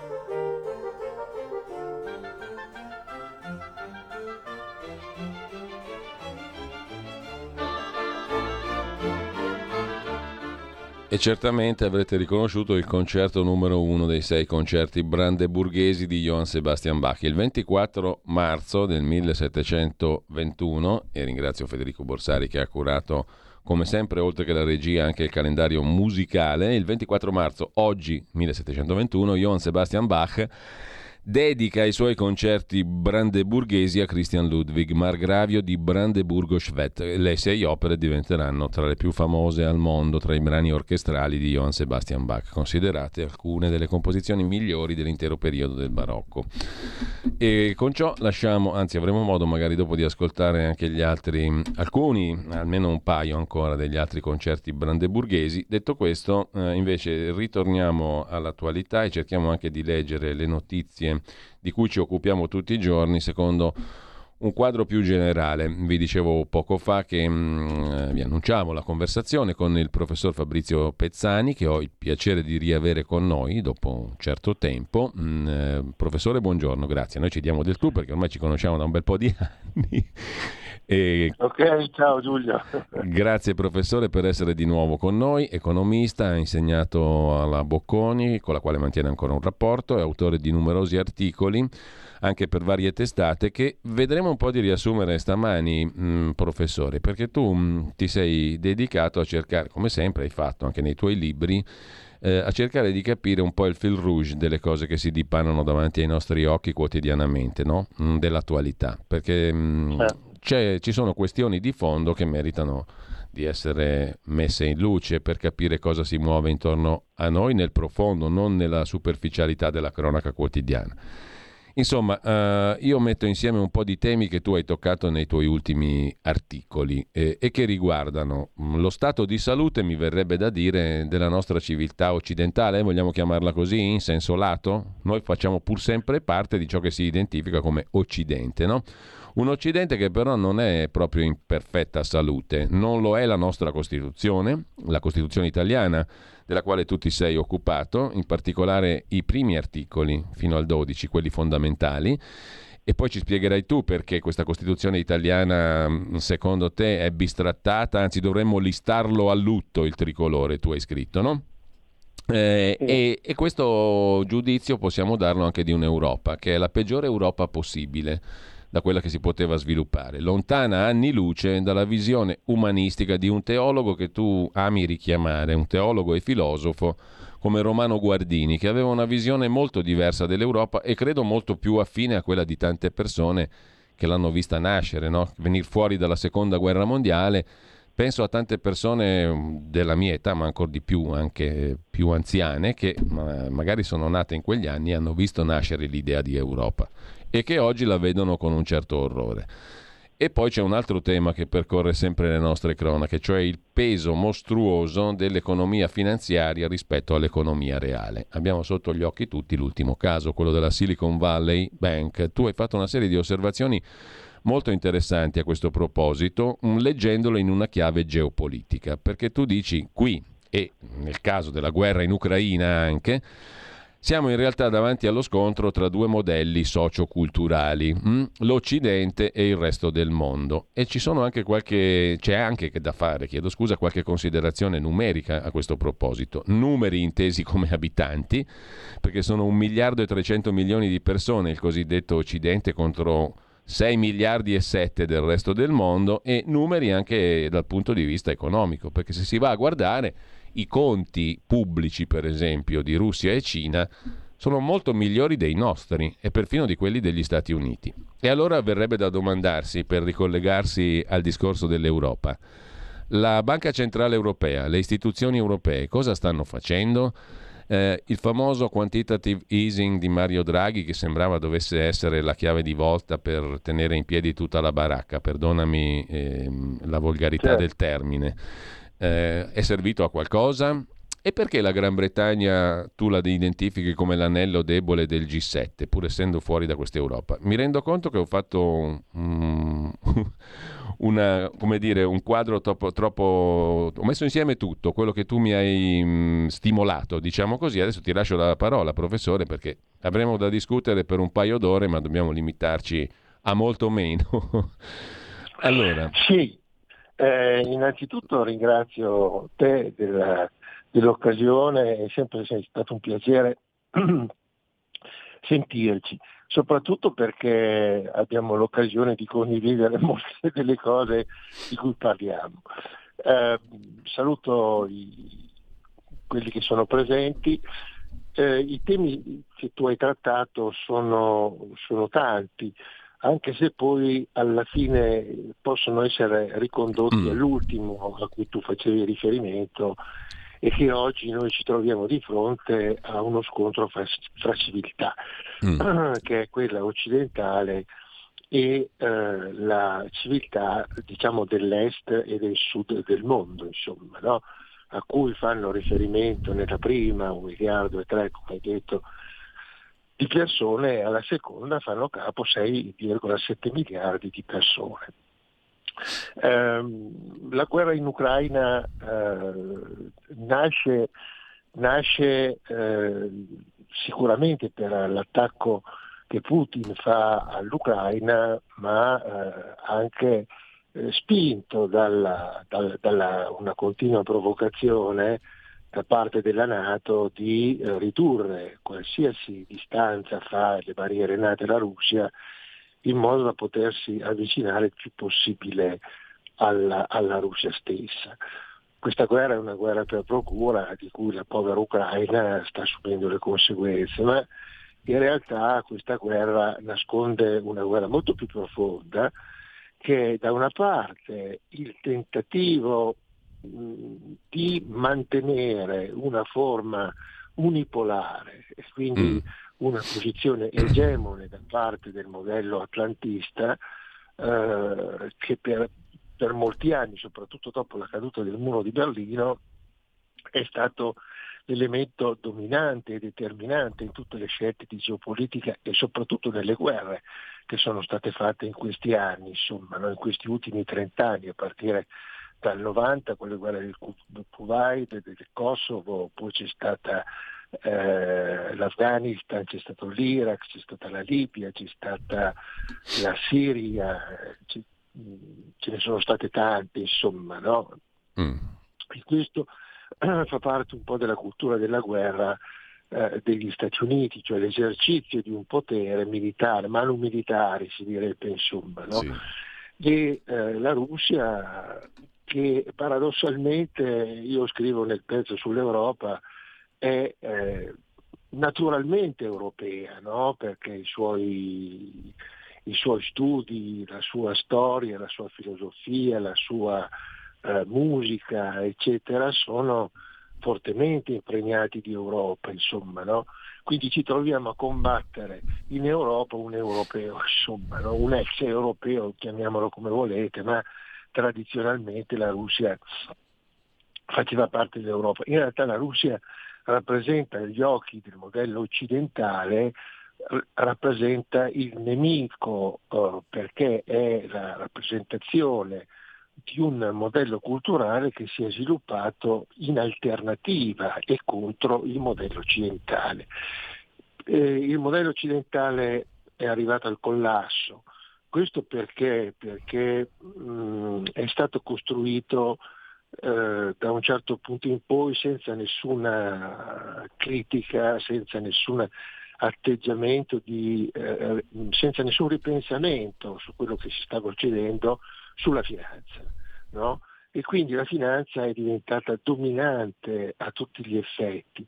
Eh, qui è importante ricordare agli ascoltatori che nella storia ci sono state delle rivoluzioni economiche, c'è stata la rivoluzione, la rivoluzione marittima che quando eh, l'Inghilterra, l'Olanda, eh, il Portogallo, la Spagna no, riuscirono a impadronirsi delle rotte atlantiche e quindi eh, costru- questo consentì all'Inghilterra di costruire il Commonwealth, insomma. No? Poi c'è stata la rivoluzione industriale e infine L'ultima rivoluzione che tocca a noi è la rivoluzione della finanza, la rivoluzione finanziaria. La rivoluzione finanziaria avviene nel 71 quando Nixon unilateralmente decide di cancellare gli accordi che erano stati fatti a Bretton Woods che stabilivano che la stampa della carta moneta potesse essere fatta solo alla condizione di legare una quantità di carta moneta stampata a una quantità definita di oro, in modo tale che la moneta fosse rappresentativa dell'oro, insomma. Ma gli Stati Uniti a quel tempo, non, eh, con la guerra del Vietnam e con le proteste studentesche, non avevano più oro per poter continuare a stampare carta moneta di cui avevano un estremo bisogno. Quindi Nixon unilateralmente decide che eh, il dollaro non sarebbe mai più stato ancorato all'oro. E qui su questo tema che è fondamentale non ci ritornano tantissimi, ma è fondamentale capire che nel momento in cui io dico che posso stampare la mia carta moneta all'infinito, senza nessun limite reale, senza nessun limite di nessun tipo, io creo un mondo infinito che è asimmetrico e assolutamente distante dal mondo reale dove siamo noi, che è un mondo eh, finito e misurabile. Quindi si creano due, due passaggi molto forti. Con quell'occasione gli Stati Uniti ebbero un'inflazione crescente che combatterono con la creazione del petrodollaro e il sistema SWIFT, cioè si trovarono nella condizione per eh, salvare il dollaro di creare un sistema, di creare uno, una domanda di dollari, per cui noi e tutti i paesi occidentali si trovarono nella condizione di importare petrolio, eh, di importare altre materie prime solo in dollari. Quindi la, c'è stata una svalutazione secca, per esempio, della moneta italiana che in dieci anni è passata da un dollaro 625 lire a un dollaro 2400 lire quindi ci hanno scatenato addosso un'inflazione dal 4 al 24% e da lì è nata la, la, finanza egemone diciamo da questo punto di vista, la finanza che faceva l'interesse dei pochi. Poi con la caduta del muro di Berlino eh, la finanza è diventata una verità incontrovertibile. E questo passaggio è un passaggio culturale importante perché e trasforma l'economia che è e rimane una scienza sociale perché si occupa dei rapporti fra uomini, fra persone, in una scienza positiva come, le, come, la fisica, come la chimica, come la matematica, in cui quello che serve è solo ciò che è misurabile. E quindi l'economia viene trattata come una scienza positiva, cioè usando eh, per le, le valutazioni solo ciò che è misurabile, ma in economia gran parte dei fatti non sono misurabili, era quello che diceva Friedrich von Hayek quando prese il premio Nobel nel 74, che dice noi stiamo facendo un errore fondamentale perché prendiamo un modello di studio di chi fa matematica, chimica e fisica e lo applichiamo all'economia, ma l'economia è una scienza sociale e noi finiremo per studiare solo quei pochi fatti misurabili, mentre la gran parte dei fatti non misurabili verranno lasciati sì. fuori. Questo poi ha dato luogo a una collusione tra finanza, politica e, eh, e, accademia, e accademia, per cui questa verità della finanza razionale che non risponde affatto a una verità perché l'economia non è razionale, è determinata dall'emozionalità dell'uomo, quindi l'uomo quando prende delle, delle decisioni lo fa in un contesto emozionale, non razionale. Eh, di fatto questa, questa premi Nobel per 30 anni sono stati dati alla finanza, non più all'economia. Lo scorso anno addirittura sono stati dati tre premi Nobel, uno a Bernanke, che è quello che nel 2008 fece l'errore di salvare le quattro banche, per, le cinque banche, perché troppo grandi per fallire, è lo stesso discorso che si sta facendo adesso con la Silicon Valley Bank, e, e a quel punto lì eh, la finanza ha cominciato a diventare determinante. Eh, che cosa è successo? Mm. È successo che eh, noi l'abbiamo seguita e quindi la finanza per certi aspetti eh, ha consentito l'idea di guadagnare molto rapidamente, molto rapidamente, ma in realtà stato, ha creato un debito. Quindi il modello culturale occidentale si è sviluppato su una finanza che ha continuato a creare debito. Ma un debito ecco, tra l'altro, continua... perdonami professore, io mm, su, su, su questa, sulla scorta di questa tua considerazione sono rimasto molto colpito da cose che mh, mm, tu hai messo in fila molto chiaramente, ma che mh, mm, quasi nessuno mette in evidenza, cioè il fatto che per esempio il debito degli Stati Uniti sia molto più elevato di quello di Cina e Russia. No? I cosiddetti fondamentali economici dicono questo, per esempio. Uh, e però prendo lo spunto per farti anche un'altra domanda, perché secondo te in questa, in questa diciamo, scontro tra modelli socio-culturali economici mondiali ormai, no? Eh, allora, abbiamo da una parte il dominio del dogmatismo, della, stra- della finanza astratta che piega poi la realtà e la, e, e la, e la riduce diciamo, alla difficoltà, perché dove domina, come nel nostro Occidente, il, l'impianto diciamo, finanziario, la follia diciamo, del mondo finanziarizzato, l'economia soffre abbastanza, no? non è in fase di sviluppo. Al contrario, sembra certo. che, che accada a Oriente. Allora, siamo di fronte allo scontro tra mm, diciamo, l'economia reale e l'economia finanziaria, la, la volgarizzo questa questione. Um, sì.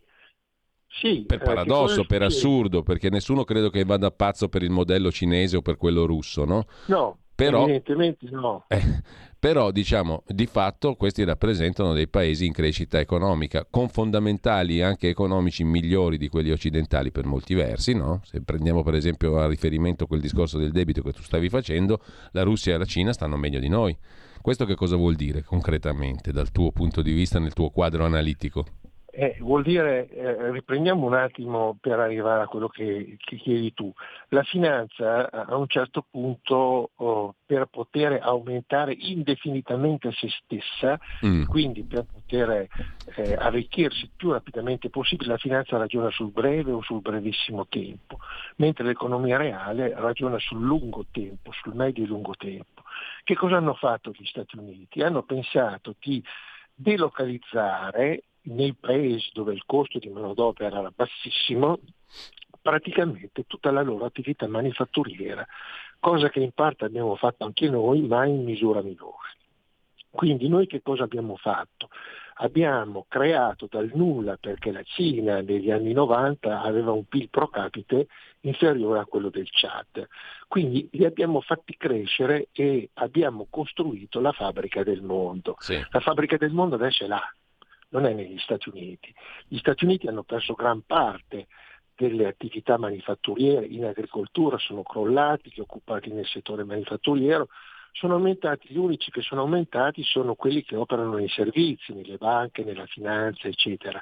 E questa illusione di poter andare avanti all'infinito ha sostanzialmente alimentato da una parte ha favorito la crescita di un potere che è diventato sempre più forte. Tu parli non solo di un potere economico, ma un potere geopolitico ed è sì. tutto evidente che il presidente della Cina oggi cerca di costruire attorno a sé una rete di nazioni con le quali stabilire un ordine mondiale alternativo a quello degli Stati Uniti e eh, lo, fa, lo fa in modo molto diverso rispetto agli Stati Uniti. Gli Stati Uniti ragionano per mano militari, mentre i cinesi ragionano sempre sul lunghissimo tempo e tanti loro proverbi come quello di dire se tu vuoi spostare una montagna comincia a spostare i sassi piccoli. No? Quindi hanno dei tempi molto lunghi e quindi la, la loro azione di penetrazione nell'Africa, eh, l'accordo che sono riusciti a strappare tra Iran e eh, Arabia Saudita è epocale per certi aspetti, l'accordo col Brasile con Lula, quindi stanno creando una rete, fra virgolette, di uh, nazioni, di, di, di, un ordine alternativo, insomma, e questo potenzialmente è più forte di quello occidentale perché perché avendo costruito tutto sulla finanza, la finanza ha finito per generare un debito crescente. Questa è la realtà. Un debito crescente, tant'è che come dicevi tu, il dramma non è quello della Silicon Valley o delle altre banche, il dramma sono gli Stati Uniti, perché hanno un debito di 35 mila miliardi e un PIL di 20 mila.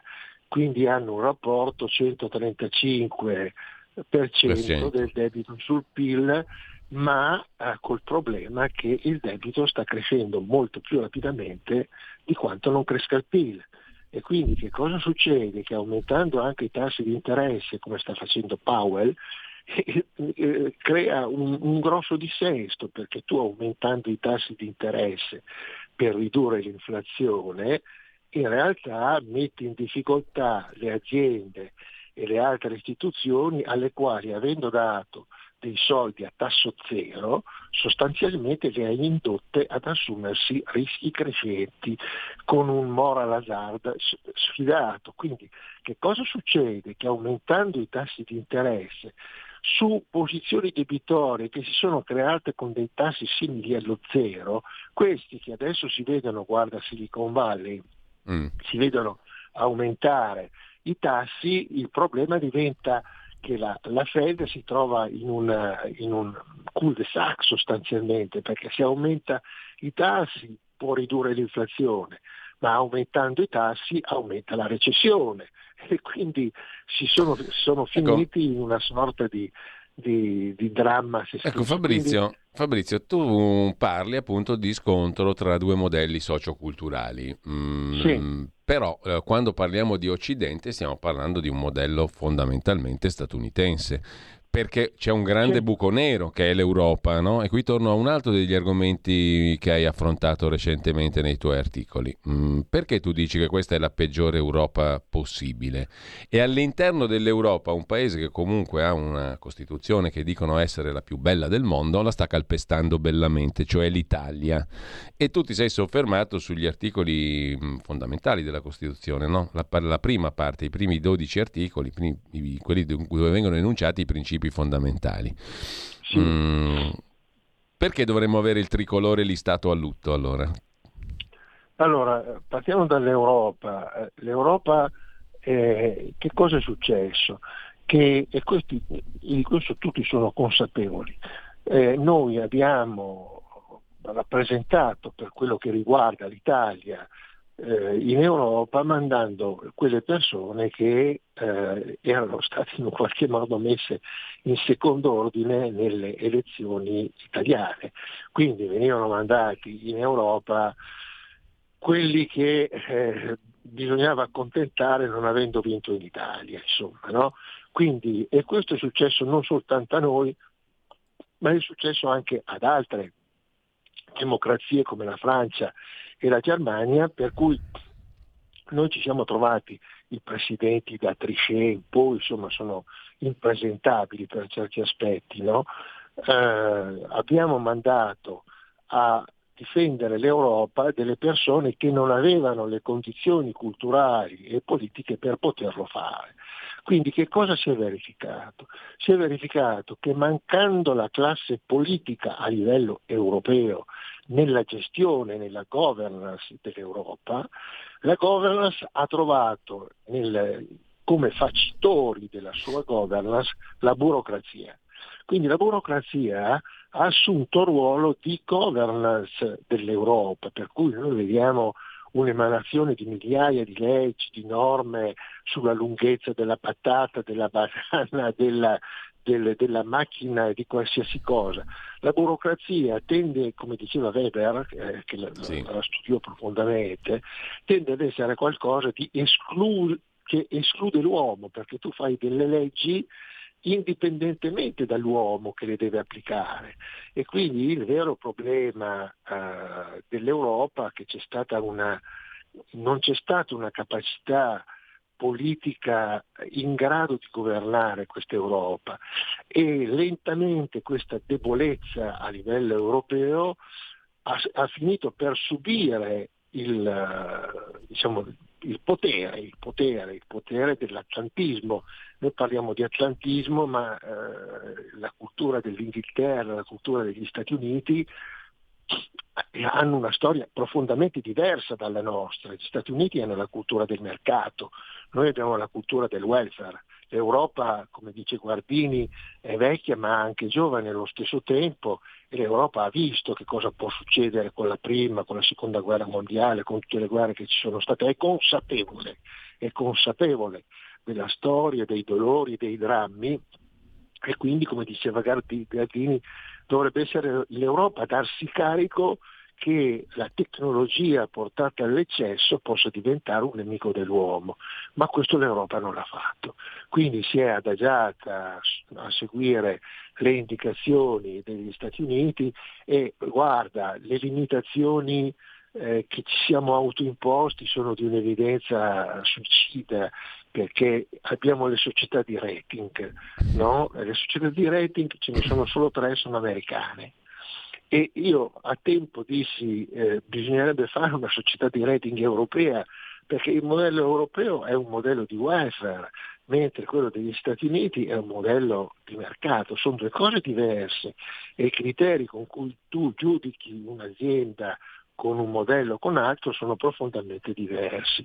È chiaro anche, e questo fa parte poi della collusione di cui facevo cenno prima, tra politica, finanza ed accademia che l'avere santificato la finanza per quello che è ha consentito di costruire dei, delle istituzioni come eh, le società di rating, come eh, la valutazione del PIL, lo spread, eccetera, che sono il risultato di manipolazioni sistematiche. Questo è un fatto secondo me molto grave, di manipolazioni sistematiche della finanza che viene usata come mm. arma non convenzionale da guerra.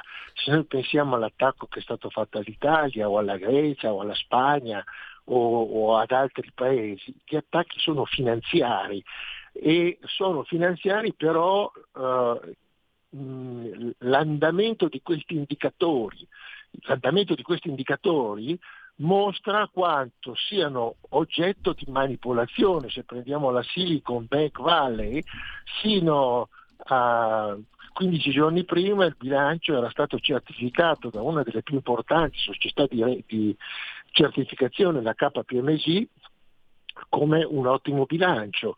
Allo stesso modo 11 giorni prima aveva eh, certificato quella dell'altra banca che è saltata. Non solo, ma Moody's aveva dato un ottimo uh, rating alla Silicon Bank Valley e la banca JP Morgan consiglia in, fe- in febbraio ai suoi clienti di comprare azioni di quella, uh, di quella banca, ma non dissimile questa situazione l'avevamo vista con Lehman nel 2008, quando il giorno prima della caduta di Lehman, il giorno prima della caduta di Lehman, Lehman aveva la AAA, cioè il massimo di valutazione del rating, e il principale editorialista del Washington Post, Donald Laskin, scriveva come editorialista, prima pagina del Washington Post, che per Lehman non c'era nessun problema. Come la Silicon. Come la Silicon, uguale, è la stessa cosa. Quindi io Ecco. In un mio intervento eh, che, ho, che, ho, fatto anche in occasione di un incontro alla Collaspe, ho eh, diciamo, spinto questo, questo, questa idea, no? cioè tu hai un sistema, fra virgolette, di finanza usato come arma non convenzionale da guerra da una sorta, come la chiama Noam Chomsky, un Senato virtuale. Un Senato virtuale che è dominato da persone che non hanno né elezione democratica né elezione politica, non, non, non hanno eletto, ma sono in grado di tirare le fila di questa finanza combattendo, io ti sanziono, cioè, mm. nel momento in cui io sanziono la Russia, sanziono l'Iran o sanziono come ha fatto il Vaticano quando è stato fatto cadere Benedetto XVI, il, Vaticano venne sanzionato e venne estromesso dallo SWIFT, insomma, no? Queste sono cose che rendono la finanza uh, per me uh, molto simile uh, a un'azione criminale. Ecco, um, Fabrizio, tu hai detto prima, eh, l'Europa conosce cos'è la guerra, no? l'ha sperimentata. Sì. Mi viene da dire un'altra cosa però con riferimento a, all'attualità, che l'Europa sta covando germi di guerra al suo interno, perché l'Ucraina è in Europa, così come qualche anno fa la guerra e i bombardamenti sono stati fatti in Europa su Belgrado. I primi attacchi sì. aerei dopo la seconda guerra mondiale li abbiamo avuti di nuovo in Europa. E, e questa è un, un, una, la prima domanda che voglio farti. Ma noi siamo consapevoli che stiamo andando verso un'altra guerra? Mm? Mm, perché ormai è più di un anno che le braccia dell'Ucraina sono calde, sono fumanti e c'è la guerra in corso. E non sembra che nessuno in Europa stia facendo nulla per spegnerle quelle braccia, anzi si sta cercando di accendere un fuoco ancora più grande. Primo. Secondo, tu dicevi dei valori e dei punti fondamentali di riferimento dell'azione politica e economica. Noi stiamo, e qui torno all'osservazione che tu hai fatto sulla nostra meravigliosa Costituzione, non lo dico in senso ironico, sarebbe anche piena di principi ottimi, ma che non sono poi quelli che guidano le cose come stanno andando nel mondo attualmente. L'Italia è una repubblica democratica fondata sul lavoro, dice l'articolo 1 della Costituzione. L'articolo 2 richiama i concetti di eh, solidarietà politica, economica e sociale. L'articolo 3 tutti lo ricordano come l'articolo dell'eguaglianza, Ma c'è anche un altro principio, quello della rimozione degli ostacoli di ordine economico e sociale che impediscono lo sviluppo della persona umana e la partecipazione dei lavoratori all'organizzazione politica, economica e sociale del paese. Sono concetti assolutamente fuori moda questi qui, ma non solo, tu dici sono concetti anche calpestati. Vogliamo andare all'articolo 4? Il diritto al lavoro e la promozione delle condizioni che rendano effettivo questo diritto, perché il cittadino ha il dovere di svolgere un'attività che concorra al progresso materiale e spirituale della società, secondo le proprie possibilità e la propria scelta. Ma questa qua è roba fuori dal mondo. Per cui veramente o ci mettiamo il tricolore listato a lutto o dichiariamo decaduta questa Costituzione la più bella del mondo, o no? No, certamente. Allora, eh, diciamo, per quanto riguarda la tua prima domanda, e cioè l'Europa, è chiaro, come dicevo prima, che l'Europa si è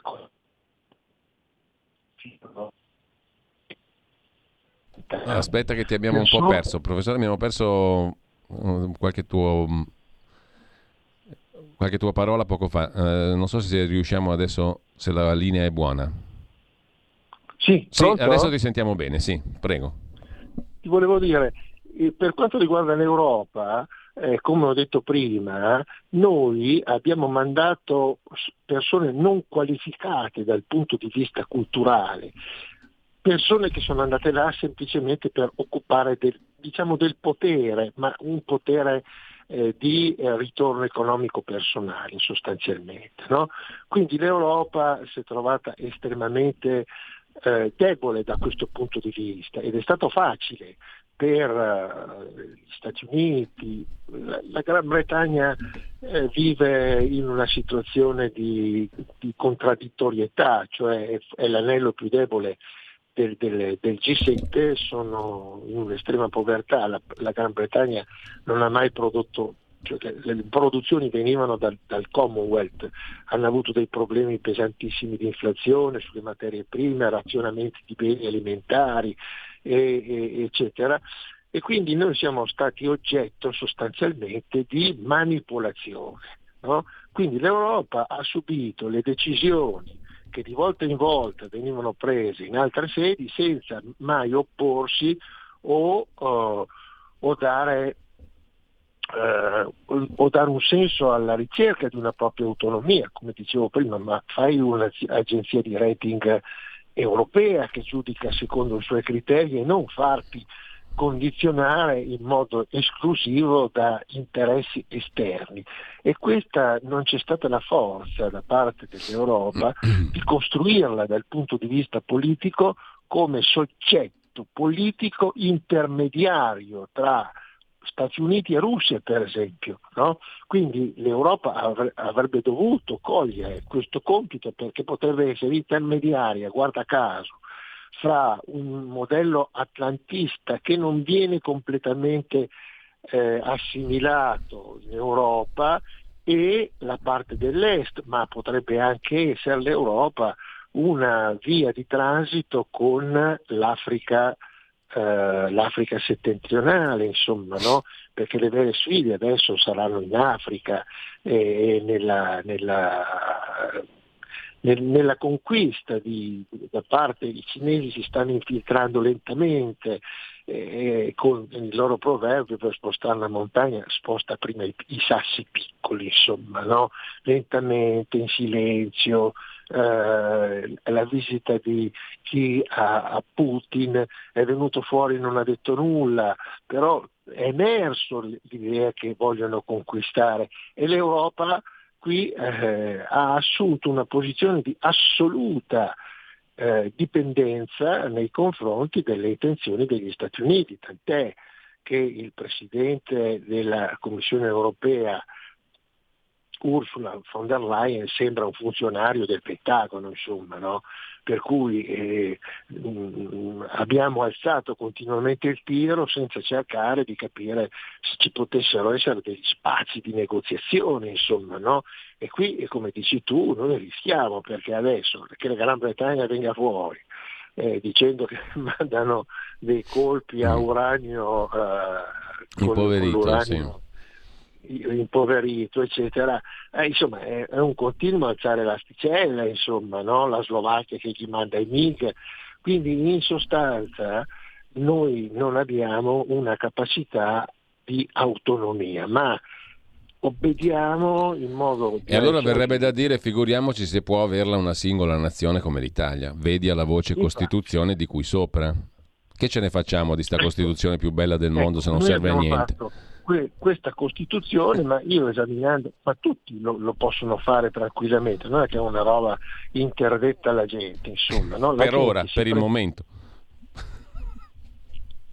Pronto? Era una battuta, per il momento mi viene da dire, per ora non è interdetta alla gente. Dipende. Per ora, ma, bisognerebbe quello che io vedo è che lentamente, come l'incontro di questa mattina con te, insomma, no? io mi trovo certe volte a parlare di queste cose, documentandole, perché queste, queste cose, queste affermazioni vanno sempre documentate, no? altrimenti, e, di fronte della gente che, che eh, anche, ma spesso anche recentemente, che alla fine ti dice ma professore, ma come mai nessuno dice queste cose qua? Ma come mai i giornali non le dicono? Eh, cioè, chi legge i giornali sono tutti uguali, sono tutti uguali fra di loro. La no, Costituzione... ma guarda, mi viene da dire una cosa, non so se tu l'hai visto, è stato pubblicato il 16 marzo, eh, questo sembra che stia saltando di palo in frasca, ma non credo, è stato pubblicato il 16 marzo sul quotidiano nazionale, cioè sul giorno, un articolo di Aldo Moro. Hm? L'articolo sì. è stato trovato nella borsa di Aldo Moro dopo la strage di Via Fani. Hm? Eh, è stato trovato in, eh, nella sua borsa perché? Perché l'aveva scritto per il giorno. Il giorno era quotidiano governativo, Eni, posseduto sì. dallo Stato. Sì, il direttore sì. del giorno dell'epoca, Gaetano Afeltra, si permise di censurare, di non pubblicare l'articolo di Aldo Moro che fu trovato nella borsa dopo che ci fu la strage di Via Fani, guarda che cose incredibili, non lo pubblicò perché conteneva un ragionamento di questo tipo, cioè eh, io rispetto gli Stati Uniti, scriveva Moro, io rispetto la politica internazionale, sono benissimo consapevole che gli Stati Uniti hanno delle loro esigenze di politica internazionale, ma questo non deve consentire a loro di entrare negli equilibri politici italiani. Si stava allora costruendo il centro-sinistra, no? l'entrata dei comunisti sì, al governo e sì. compagnia. E Moro diceva questa è una valutazione di, che, non, che, non, implica che siamo contro gli Stati Uniti a favore della Russia, implica che stiamo cercando di fare un ragionamento per il bene dell'Italia. Poi giusto o sbagliato che sia, però rivendicava un'autonomia politica e anche sì. un'autonomia di azione sulla base di determinate valutazioni, di convenienza del paese, di interesse del paese. O non gli hanno pubblicato l'articolo, no? Questo a dire che la censura era arrivata a censurare il presidente della democrazia cristiana, cioè del principale partito di governo, su un giornale del governo, no? Tanto per dirti qual era il livello di condizionamento. Mi viene da dire, siamo sempre lì, quindi non è che ci dobbiamo stupire del fatto no, che, che, gli articoli della Costituzione sono calpestati, che non sono rispettati, che non esiste l'Europa e via dicendo. Siamo ancora un paese a sovranità limitatissima, non limitata. A sovranità limitatissima. Tieni presente che c'è stato un altro episodio in cui noi abbiamo alzato la testa e ci siamo opposti agli Stati Uniti, se ti ricordi, sì. è stato il caso di Sigonella. Certo, no? e Dove mal gliene incose anche al presidente dell'epoca perché Craxi non ha fatto una bella fine dopo.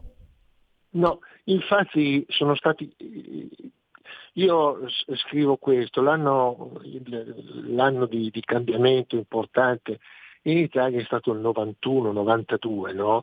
Che cosa hai avuto? Hai avuto le stragi eh, di Capaci, l'attacco di Soros alla lira, dove la Banca d'Italia si è quasi svenata per, per, colpire, per, per coprire queste vendite allo scoperto di Soros, che attaccò la lira, insomma, no? e contemporaneamente l'attacco politico di Tangentopoli che era mirato a far fuori due persone in particolare, Andreotti e Craxi, che erano quelli che a Sigonella si erano opposti a Reagan e quindi eh, la famosa storia di Rigonella in cui... Erano anche eh, quelli che non andavano pazzi per questo tipo di Europa.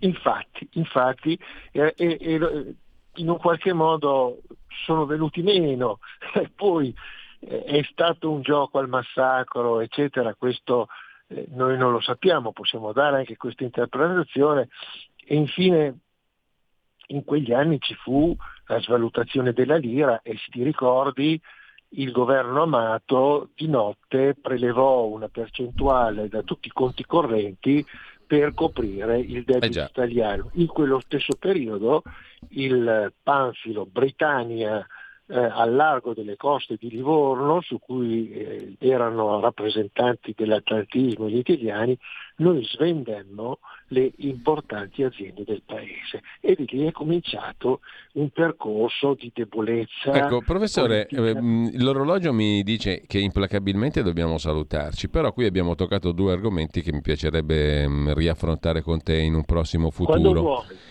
Il primo è quello dell'economia reale. Tu per una vita hai insegnato e ti sei occupato di economia aziendale, cioè di economia reale sì. alla Bocconi e anche di federalismo. Infatti nel tuo articolo che citavo prima tu parli dell'articolo 5 della Costituzione anche, no? Sì. Che è quello sì. che ricorda i territori, la diversità, eccetera. Certo. E anche su quello mi piacerebbe approfondire perché mi sono molto curioso di capire come la vedi tu, perché si parla di autonomia in questi giorni. Io ho una mia personalissima opinione, ma vorrei confrontarla con la tua che è molto più diciamo così, mh, mm, mm, ricca sicuramente anche sulla base degli studi e delle esperienze che hai avuto in passato su questo tema, quello del federalismo italiano e dei territori italiani. Per cui, se sei d'accordo, professore, le discussioni sono sempre, come dire, non finiscono mai, non finirebbero mai, perché avremo no, bisogno anche no. di sentire le ascoltatrici, ma gli ascoltatori. Credo, ma... credo Giulio, eh, guarda, uno dei libri che ho scritto nel 2008 era intitolato Il patto di lucidità no? dove io davo evidenza come l'Italia naturalmente fosse federale, perché eh, tu non puoi gestire la Lombardia come la Sicilia o il Piemonte come la Puglia, eh, hanno diversità storiche, hanno diversità culturali, diversità di governo, gli Asburgo e i Borboni. Eh, che volendo però... sarebbero anche una ricchezza oltretutto, no? quindi eh, volendo. Mm. Mentre invece l'amministrazione centrale, perché anche qua, dopo gli Andreotti, Craxi, eccetera, noi non abbiamo più avuto politici di peso nel senso di persone eh, eh, con cultura politica profonda, hanno assunto la mano le amministrazioni centrali. Insomma, Beh, no? senti, Quindi professore, non... se sei d'accordo noi ci risentiamo a breve per parlare di questi sì. due argomenti, eh, l'economia reale versus l'economia finanziaria e tutti i disastri di cui abbiamo parlato stamani e il discorso dei territori e quindi anche del rispetto della nostra bellissima Costituzione che abbiamo citato prima sotto questo punto di vista, delle diversità e delle autonomie territoriali. Se sei d'accordo, Perfetto. a presto, ci risentiamo settimana prossima magari. Sì, Io intanto, molto volentieri. Intanto grazie, eh, grazie al professor Fabrizio auguro, Pezzani. Auguro a tutti, beh, se ci sentiamo prima di Pasqua, gli auguri. Senz'altro, no, ci sentiamo no. prima, ci sentiamo prima sicuramente. Settimana prossima ci ritorniamo sopra perché... Un grande abbraccio Giulio, è sempre un grazie. gran piacere discorrere assieme con... Eh, l'idea di poter aiutare le persone a comprendere quello che i giornali non dicono. Esatto, grazie mille a Fabrizio Pezzani, grazie professore, buona fine ciao, di settimana, ciao, ci sentiamo Giulio, settimana grazie, prossima. Ciao. ciao.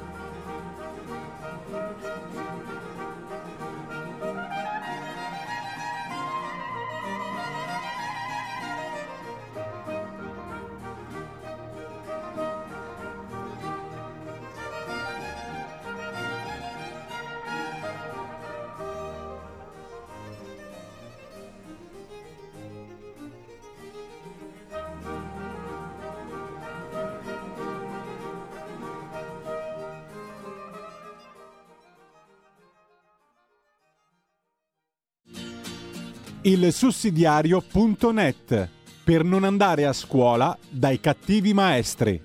Nei tuoi occhi c'è una luce che riscalda la mia mente con il suono delle Eccoci qua con noi Alessandro Cappello, coordinatore editoriale del sussidiario.net e eh, proseguiamo direi fondamentalmente con lo stesso spirito con cui abbiamo conversato con il professor Fabrizio Pezzani, cioè prendere sì spunto dai fatti del giorno ma cercare anche di ragionarci sopra e di non farci imbesuire, scusate il verbo, dai cattivi maestri. Io ringrazio intanto Alessandro Cappello che credo conosca anche il professor Pezzani, no? perché avete pubblicato anche voi interviste e articoli del professore. Buongiorno intanto Alessandro. Buongiorno Giulio. Allora, quest'oggi noi ci occupiamo di un tema in particolare che ha tenuto banco questa settimana. Mm, tra l'altro stamattina io ho citato due altri articoli dalla home page di oggi del sussidiario. Il primo è una bella conversazione con il giornalista Tony Capuozzo.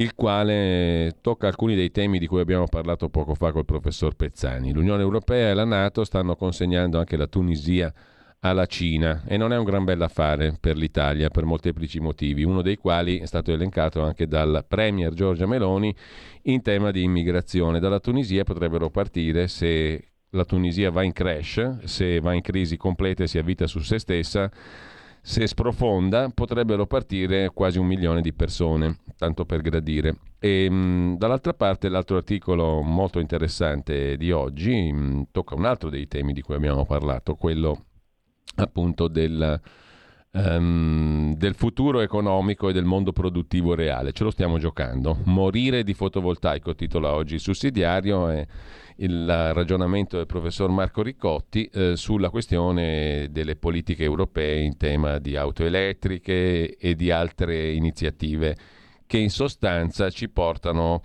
al margine. Um, il gioco della Germania e della Cina um, impoverisce il continente. Anche qui consegna alla Cina il continente europeo sotto il profilo economico. Non è un bel periodo per il cosiddetto Occidente che si rifugia in idee di guerra, mi viene da dire Alessandro. Mm, poi torniamo, andiamo anzi sul nostro argomento, però io una considerazione te la farei fare perché il sussidiario sta dedicando molta attenzione eh, da questo punto di vista a dove sta andando il nostro beneamato Occidente, no?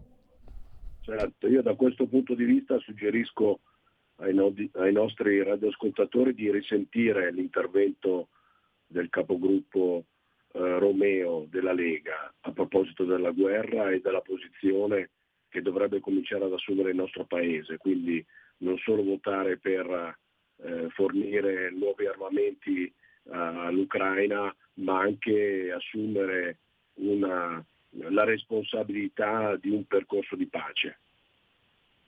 Eh sì, eh sì. e stra- stamattina abbiamo citato anche un altro articolo che mh, mm, eh, dà conto della posizione della Lega su questo tema. Io poi non so, Alessandro, se questi temi poi possano produrre degli effetti pratici, se questi ragionamenti possano produrre degli effetti pratici o se prevale il vincolo di appartenenza. No? Quello per cui giornalisticamente, ne parlavo prima, a me mi ha molto colpito, anche su questo chiedo una tua opinione, una tua impressione da giornalista abbiamo scoperto, ma guarda che non ne ha parlato nessuno, è un politico uno, uno straccio di politico da destra o da sinistra che abbia commentato questo fatto, io non l'ho visto, non l'ho sentito, cioè noi abbiamo saputo il 16 marzo scorso Aldo Moro, il presidente della Democrazia Cristiana, eh, è stato censurato dal quotidiano di governo Il Giorno pochi giorni prima di essere rapito, eh, pochi giorni prima della strage della sua scorta in via Fani, eh, è stato censurato un suo articolo perché si permetteva di dire se permettete, cari alleati statun- statunitensi, con tutto il rispetto, noi facciamo parte del vostro campo, non siamo, ne- non siamo nemici, però la politica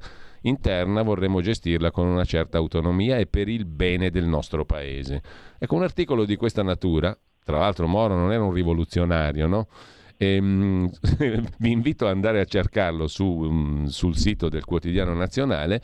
Moro esprimeva questa considerazione in termini molto pacati, molto seri, molto lucidi, molto rispettosi anche dell'alleanza e degli scenari geopolitici. Il giorno non gli pubblica l'articolo e glielo trovano nella borsa sul sedile posteriore dell'auto dopo la strage, dopo i proiettili delle Brigate Rosse. È significativa questa roba qua. Questo vuol dire che il 1978, Alessandro, non è lontano. E non è lontano perché nessuno ha avuto il coraggio di commentarla questa roba qua.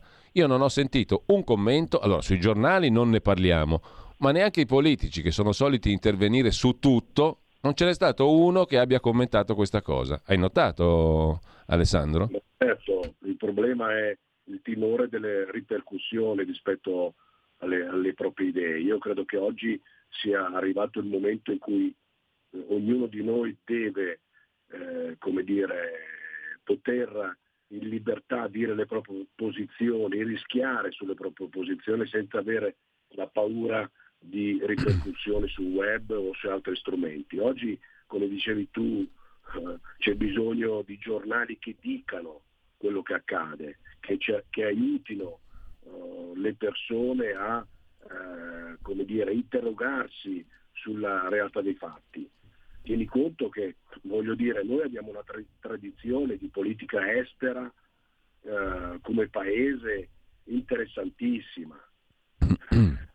Basta ricordare Bettino Craxi eh. Eh, ai tempi dell'Achille Lauro, che tipo di posizione eh, prese nei confronti degli Stati Uniti d'America. Basta andare a guardarsi questo, la politica di Andreotti. Noi abbiamo avuto sempre una tradizione originale nel, nel, complessivamente come politica estera dovremmo ricominciare ad assumere que- quelle posizioni. E comunque, guarda, è una cosa incredibile, no? tanta retorica. Noi siamo... Gli Stati Uniti e non sempre gli Stati Uniti eh. portano avanti eh, come dire, gli interessi anche del nostro paese e dell'Europa. No, perché tanti fiumi di retorica, eh, l'Italia è specialista in questa, in questa, disciplina, fiumi di retorica, eh, Aldo Moro, un'icona, un santino, però diciamo se tu devi eviscerare un problema politico reale, no? che veniva fuori da quella vicenda lì, lo eviti. Tanto meglio diciamo accendere il cero, fare la preghierina e finito tutto lì. Perché se Assolutamente.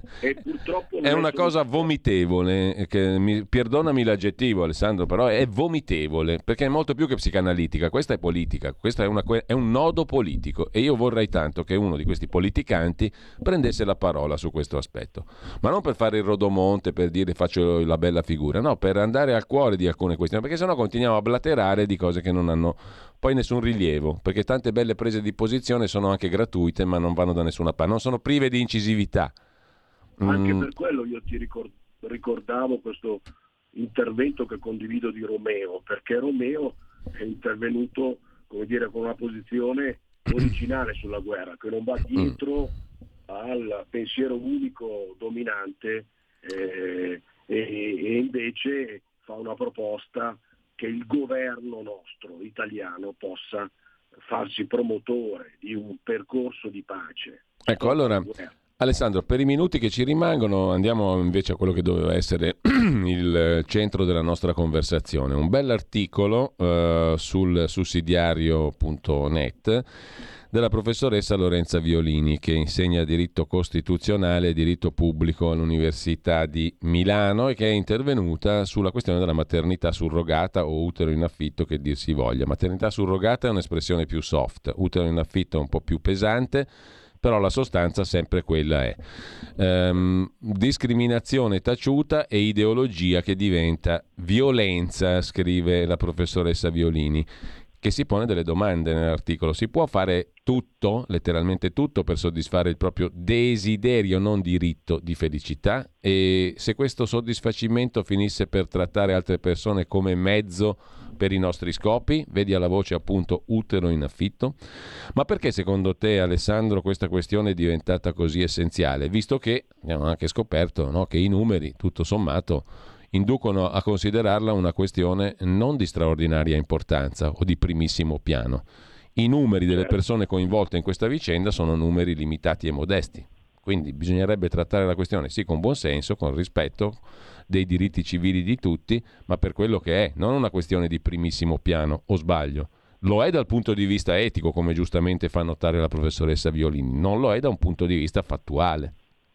Certo, hai ragione, anche se eh, terrei conto del fatto che appunto eh, è giusta la tua domanda, che cosa c'è in gioco.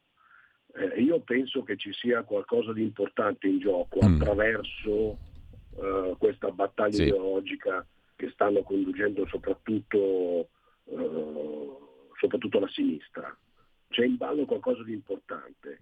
In primis la dignità delle, delle donne e dei bambini perché evidentemente eh, questo è in gioco prima di tutto. Però credo che ci sia anche eh, in gioco l'idea di quale società vogliamo costruire, su che cosa si intende quando parliamo di amore, di desiderio, di desiderio di, avere, di volere un figlio, di cosa significa la libertà, di cosa significa il, il rapporto tra diritti e doveri credo che sia attraverso uh, questo tema, come altri temi, c'è in primis in gioco l'idea di quale società vogliamo costruire.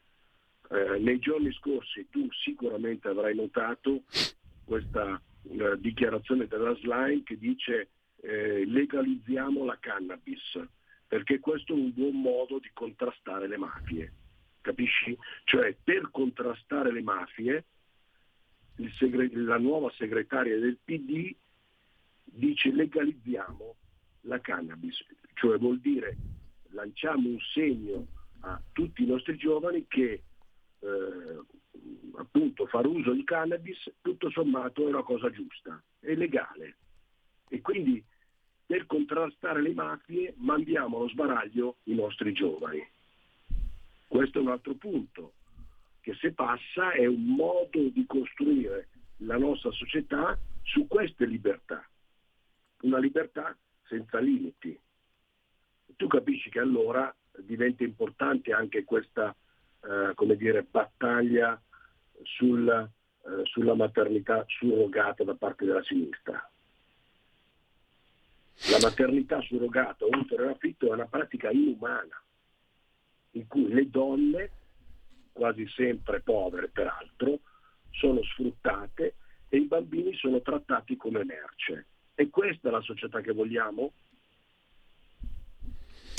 Allora, con questa domanda noi ci salutiamo. Io ringrazio Alessandro Cappello, coordinatore editoriale il sussidiario.net. Um, ci risentiamo sicuramente settimana prossima, um, il sussidiario fa parte ormai stabilmente della nostra rassegna stampa e utilmente della nostra rassegna stampa. C'è una cosa curiosa che le rassegne stampa tradizionali si basano ancora oggi sempre sulla carta stampata. A me personalmente da un bel po' di tempo a questa parte la carta stampata tradizionale, i quotidiani tradizionali che infatti perdono copie a valanga, non mi basta, non è sufficiente, è il motivo per cui ci rivolgiamo anche al sussidiario.net che mh, di nome e di fatto mantiene la promessa di essere un quotidiano approfondito. Grazie Alessandro.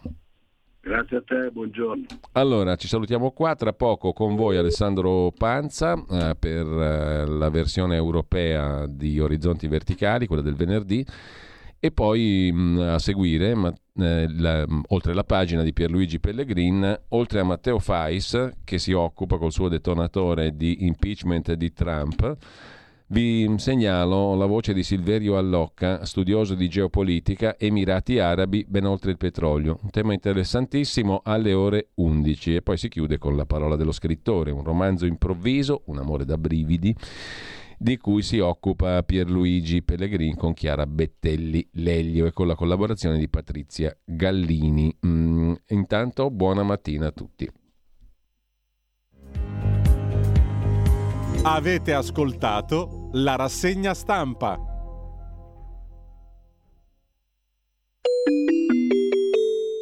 Qui Parlamento.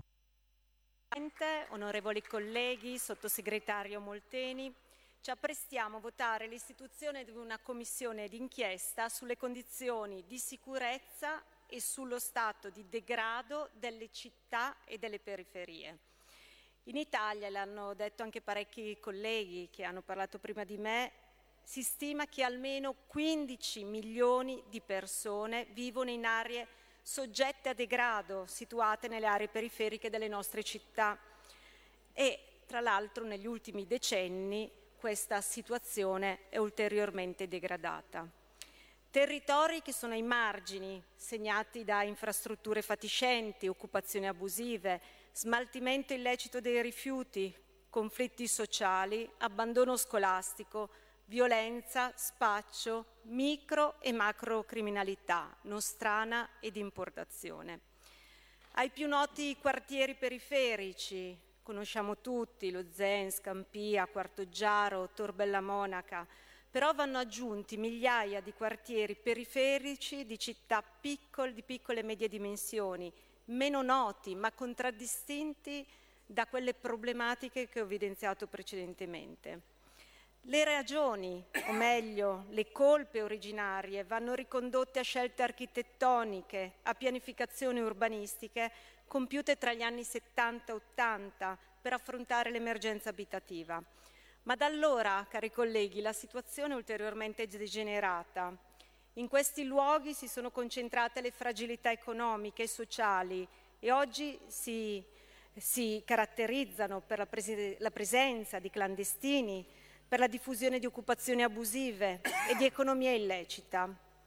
Però questo, soprattutto questo ulteriore degrado, è da imputare anche a scelte politiche che sono state effettuate a livello locale e nazionale nell'ultimo decennio.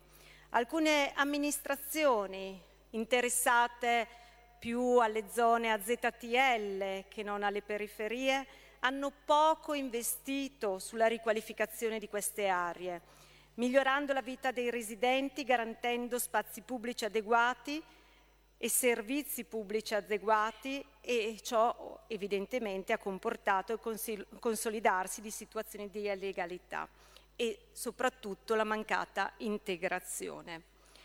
Spesso sono state scelte ideologiche, quelle soprattutto degli amministratori locali e nazionali, che hanno ritardato ad esempio interventi già pianificati, solo perché frutto di scelte di amministrazioni che li hanno preceduti.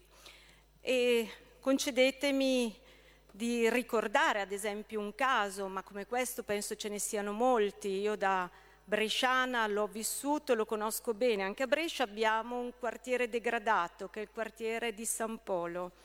Nel 2012 l'amministrazione comunale di centrodestra arriva all'abbattimento di una torre, una torre di questo quartiere, una delle tante presenti, una torre con ben 190 appartamenti. Gli abitanti di questa torre, che vivevano nel disagio più assoluto, vengono ovviamente riposizionati sulla città in condizioni di vita nettamente migliori.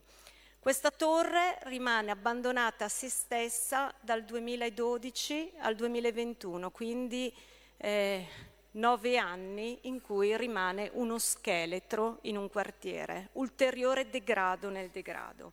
Questo perché? Perché nel 2013 un'amministrazione di sinistra vince le elezioni, ovviamente per scelte ideologiche decide di non abbattere immediatamente la torre e di lasciare questa situazione incompiuta. Si arriva finalmente al 2021, la torre viene abbattuta, ma cosa succede nel frattempo? Nove anni che per una scelta ideologica, per contrastare le scelte del centrodestra, vengono bloccate queste riqualificazioni e si ritarda non solo la demolizione creando una situazione di disagio già nel disagio, ma un edificio che poteva lasciare posto a delle soluzioni abitative necessarie per la città non, eh, non vede il verificarsi di questo. Ecco, questo colleghi è un esempio dei tanti che possiamo fare per cui nasce questa commissione, una commissione d'inchiesta che deve verificare queste situazioni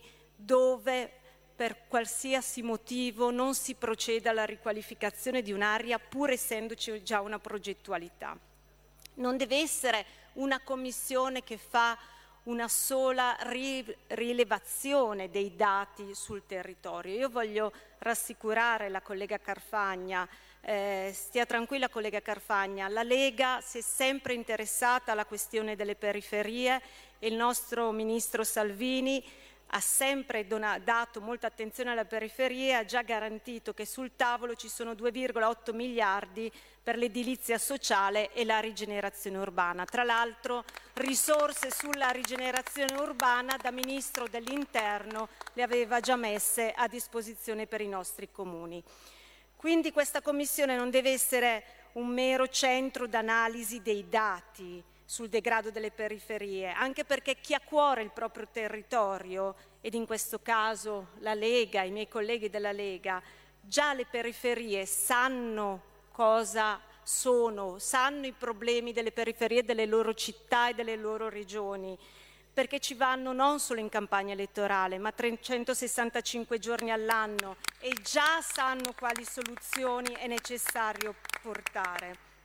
Tra l'altro, come è stato citato già nella diciassettesima legislatura, si è lavorato a produrre dei dati, il documento che è stato prodotto è sicuramente un documento molto interessante, molto importante, però da quel documento, ahimè, non si è arrivati a delle soluzioni. Quindi quello che evidenzia quel documento, l'incidenza della popolazione straniera residente, la popolazione anziana, l'indice di non completamento del ciclo di scuola secondaria di primo grado, il tasso di disoccupazione, sono il tratto comune di tutti quei dati che sono stati raccolti e che evidenziano le problematiche di quelle periferie. E allora quindi, colleghi, siamo tutti d'accordo, l'avete evidenziato anche voi, quello è il tratto comune. Allora vorrei capire se c'è un'emergenza abitativa, se c'è la mancanza di lavoro, se c'è una difficoltà di integrazione, come si può coniugare delle risposte per le periferie, come tutti voi avete evidenziato c'è la necessità di trovare queste risposte, ma come le possiamo coniugare alle soluzioni che voi offrite continuamente rispetto alla gestione dei frutti migratori e alle politiche sull'immigrazione. Sono in contraddizione. Noi abbiamo la necessità di dare risposte concrete per risolvere i problemi che già abbiamo sul territorio, con quegli stranieri che già abbiamo nelle nostre periferie e che abbiamo obblighiamo a vivere nelle situazioni di disagio, dobbiamo dare prioritariamente risposte a questi e quindi ovviamente c'è la necessità di fare delle scelte politiche che vanno al di là e che siano congrue con ciò che voi avete anche evidenziato in questo. Io vorrei terminare, Presidente, con la descrizione di una delle tante periferie. Io mi sono documentata quando abbiamo affrontato questa tematica per capire quali periferie ci siano nel nostro territorio. Ecco, questa è dall'altro lato rispetto al luogo in cui vivo, è Reggio Calabria, si parla di Arghillà, una periferia che io non conoscevo. Mi sono documentato, ho visto le fotografie. In una descrizione che ho trovato descrive così, Arghillà è tante cose, è una periferia dove sono state ammassate a persone di origine rom, ma anche migranti e poveri. È un chilometro quadrato di casermoni di edilizia popolare nel mezzo del nulla, costeggiati da cumuli di rifiuti malgrado il mare a due passi resti meraviglioso. È un non luogo dove si vive di espedienti, dove i piani alti dei palazzoni non hanno mai l'acqua né d'estate né d'inverno, quelli bassi qualche ora al giorno. Arghillà è prima di tutto un brulicare di bambini e bambine nati spesso da genitori adolescenti, costretti a sopravvivere con un destino segnato in un quartiere dove la scuola è stata chiusa. Ecco Presidente, io mi auguro che questa Commissione vada a risolvere concretamente, dia indicazione a questo governo qual è la strada giusta, ma strada che già è stata intrapresa dai nostri ministri, per risolvere queste situazioni, perché nel 2023 è vergognoso che ci siano situazioni come quelle di Arghillà. Grazie. Grazie, onorevole. Qui Parlamento.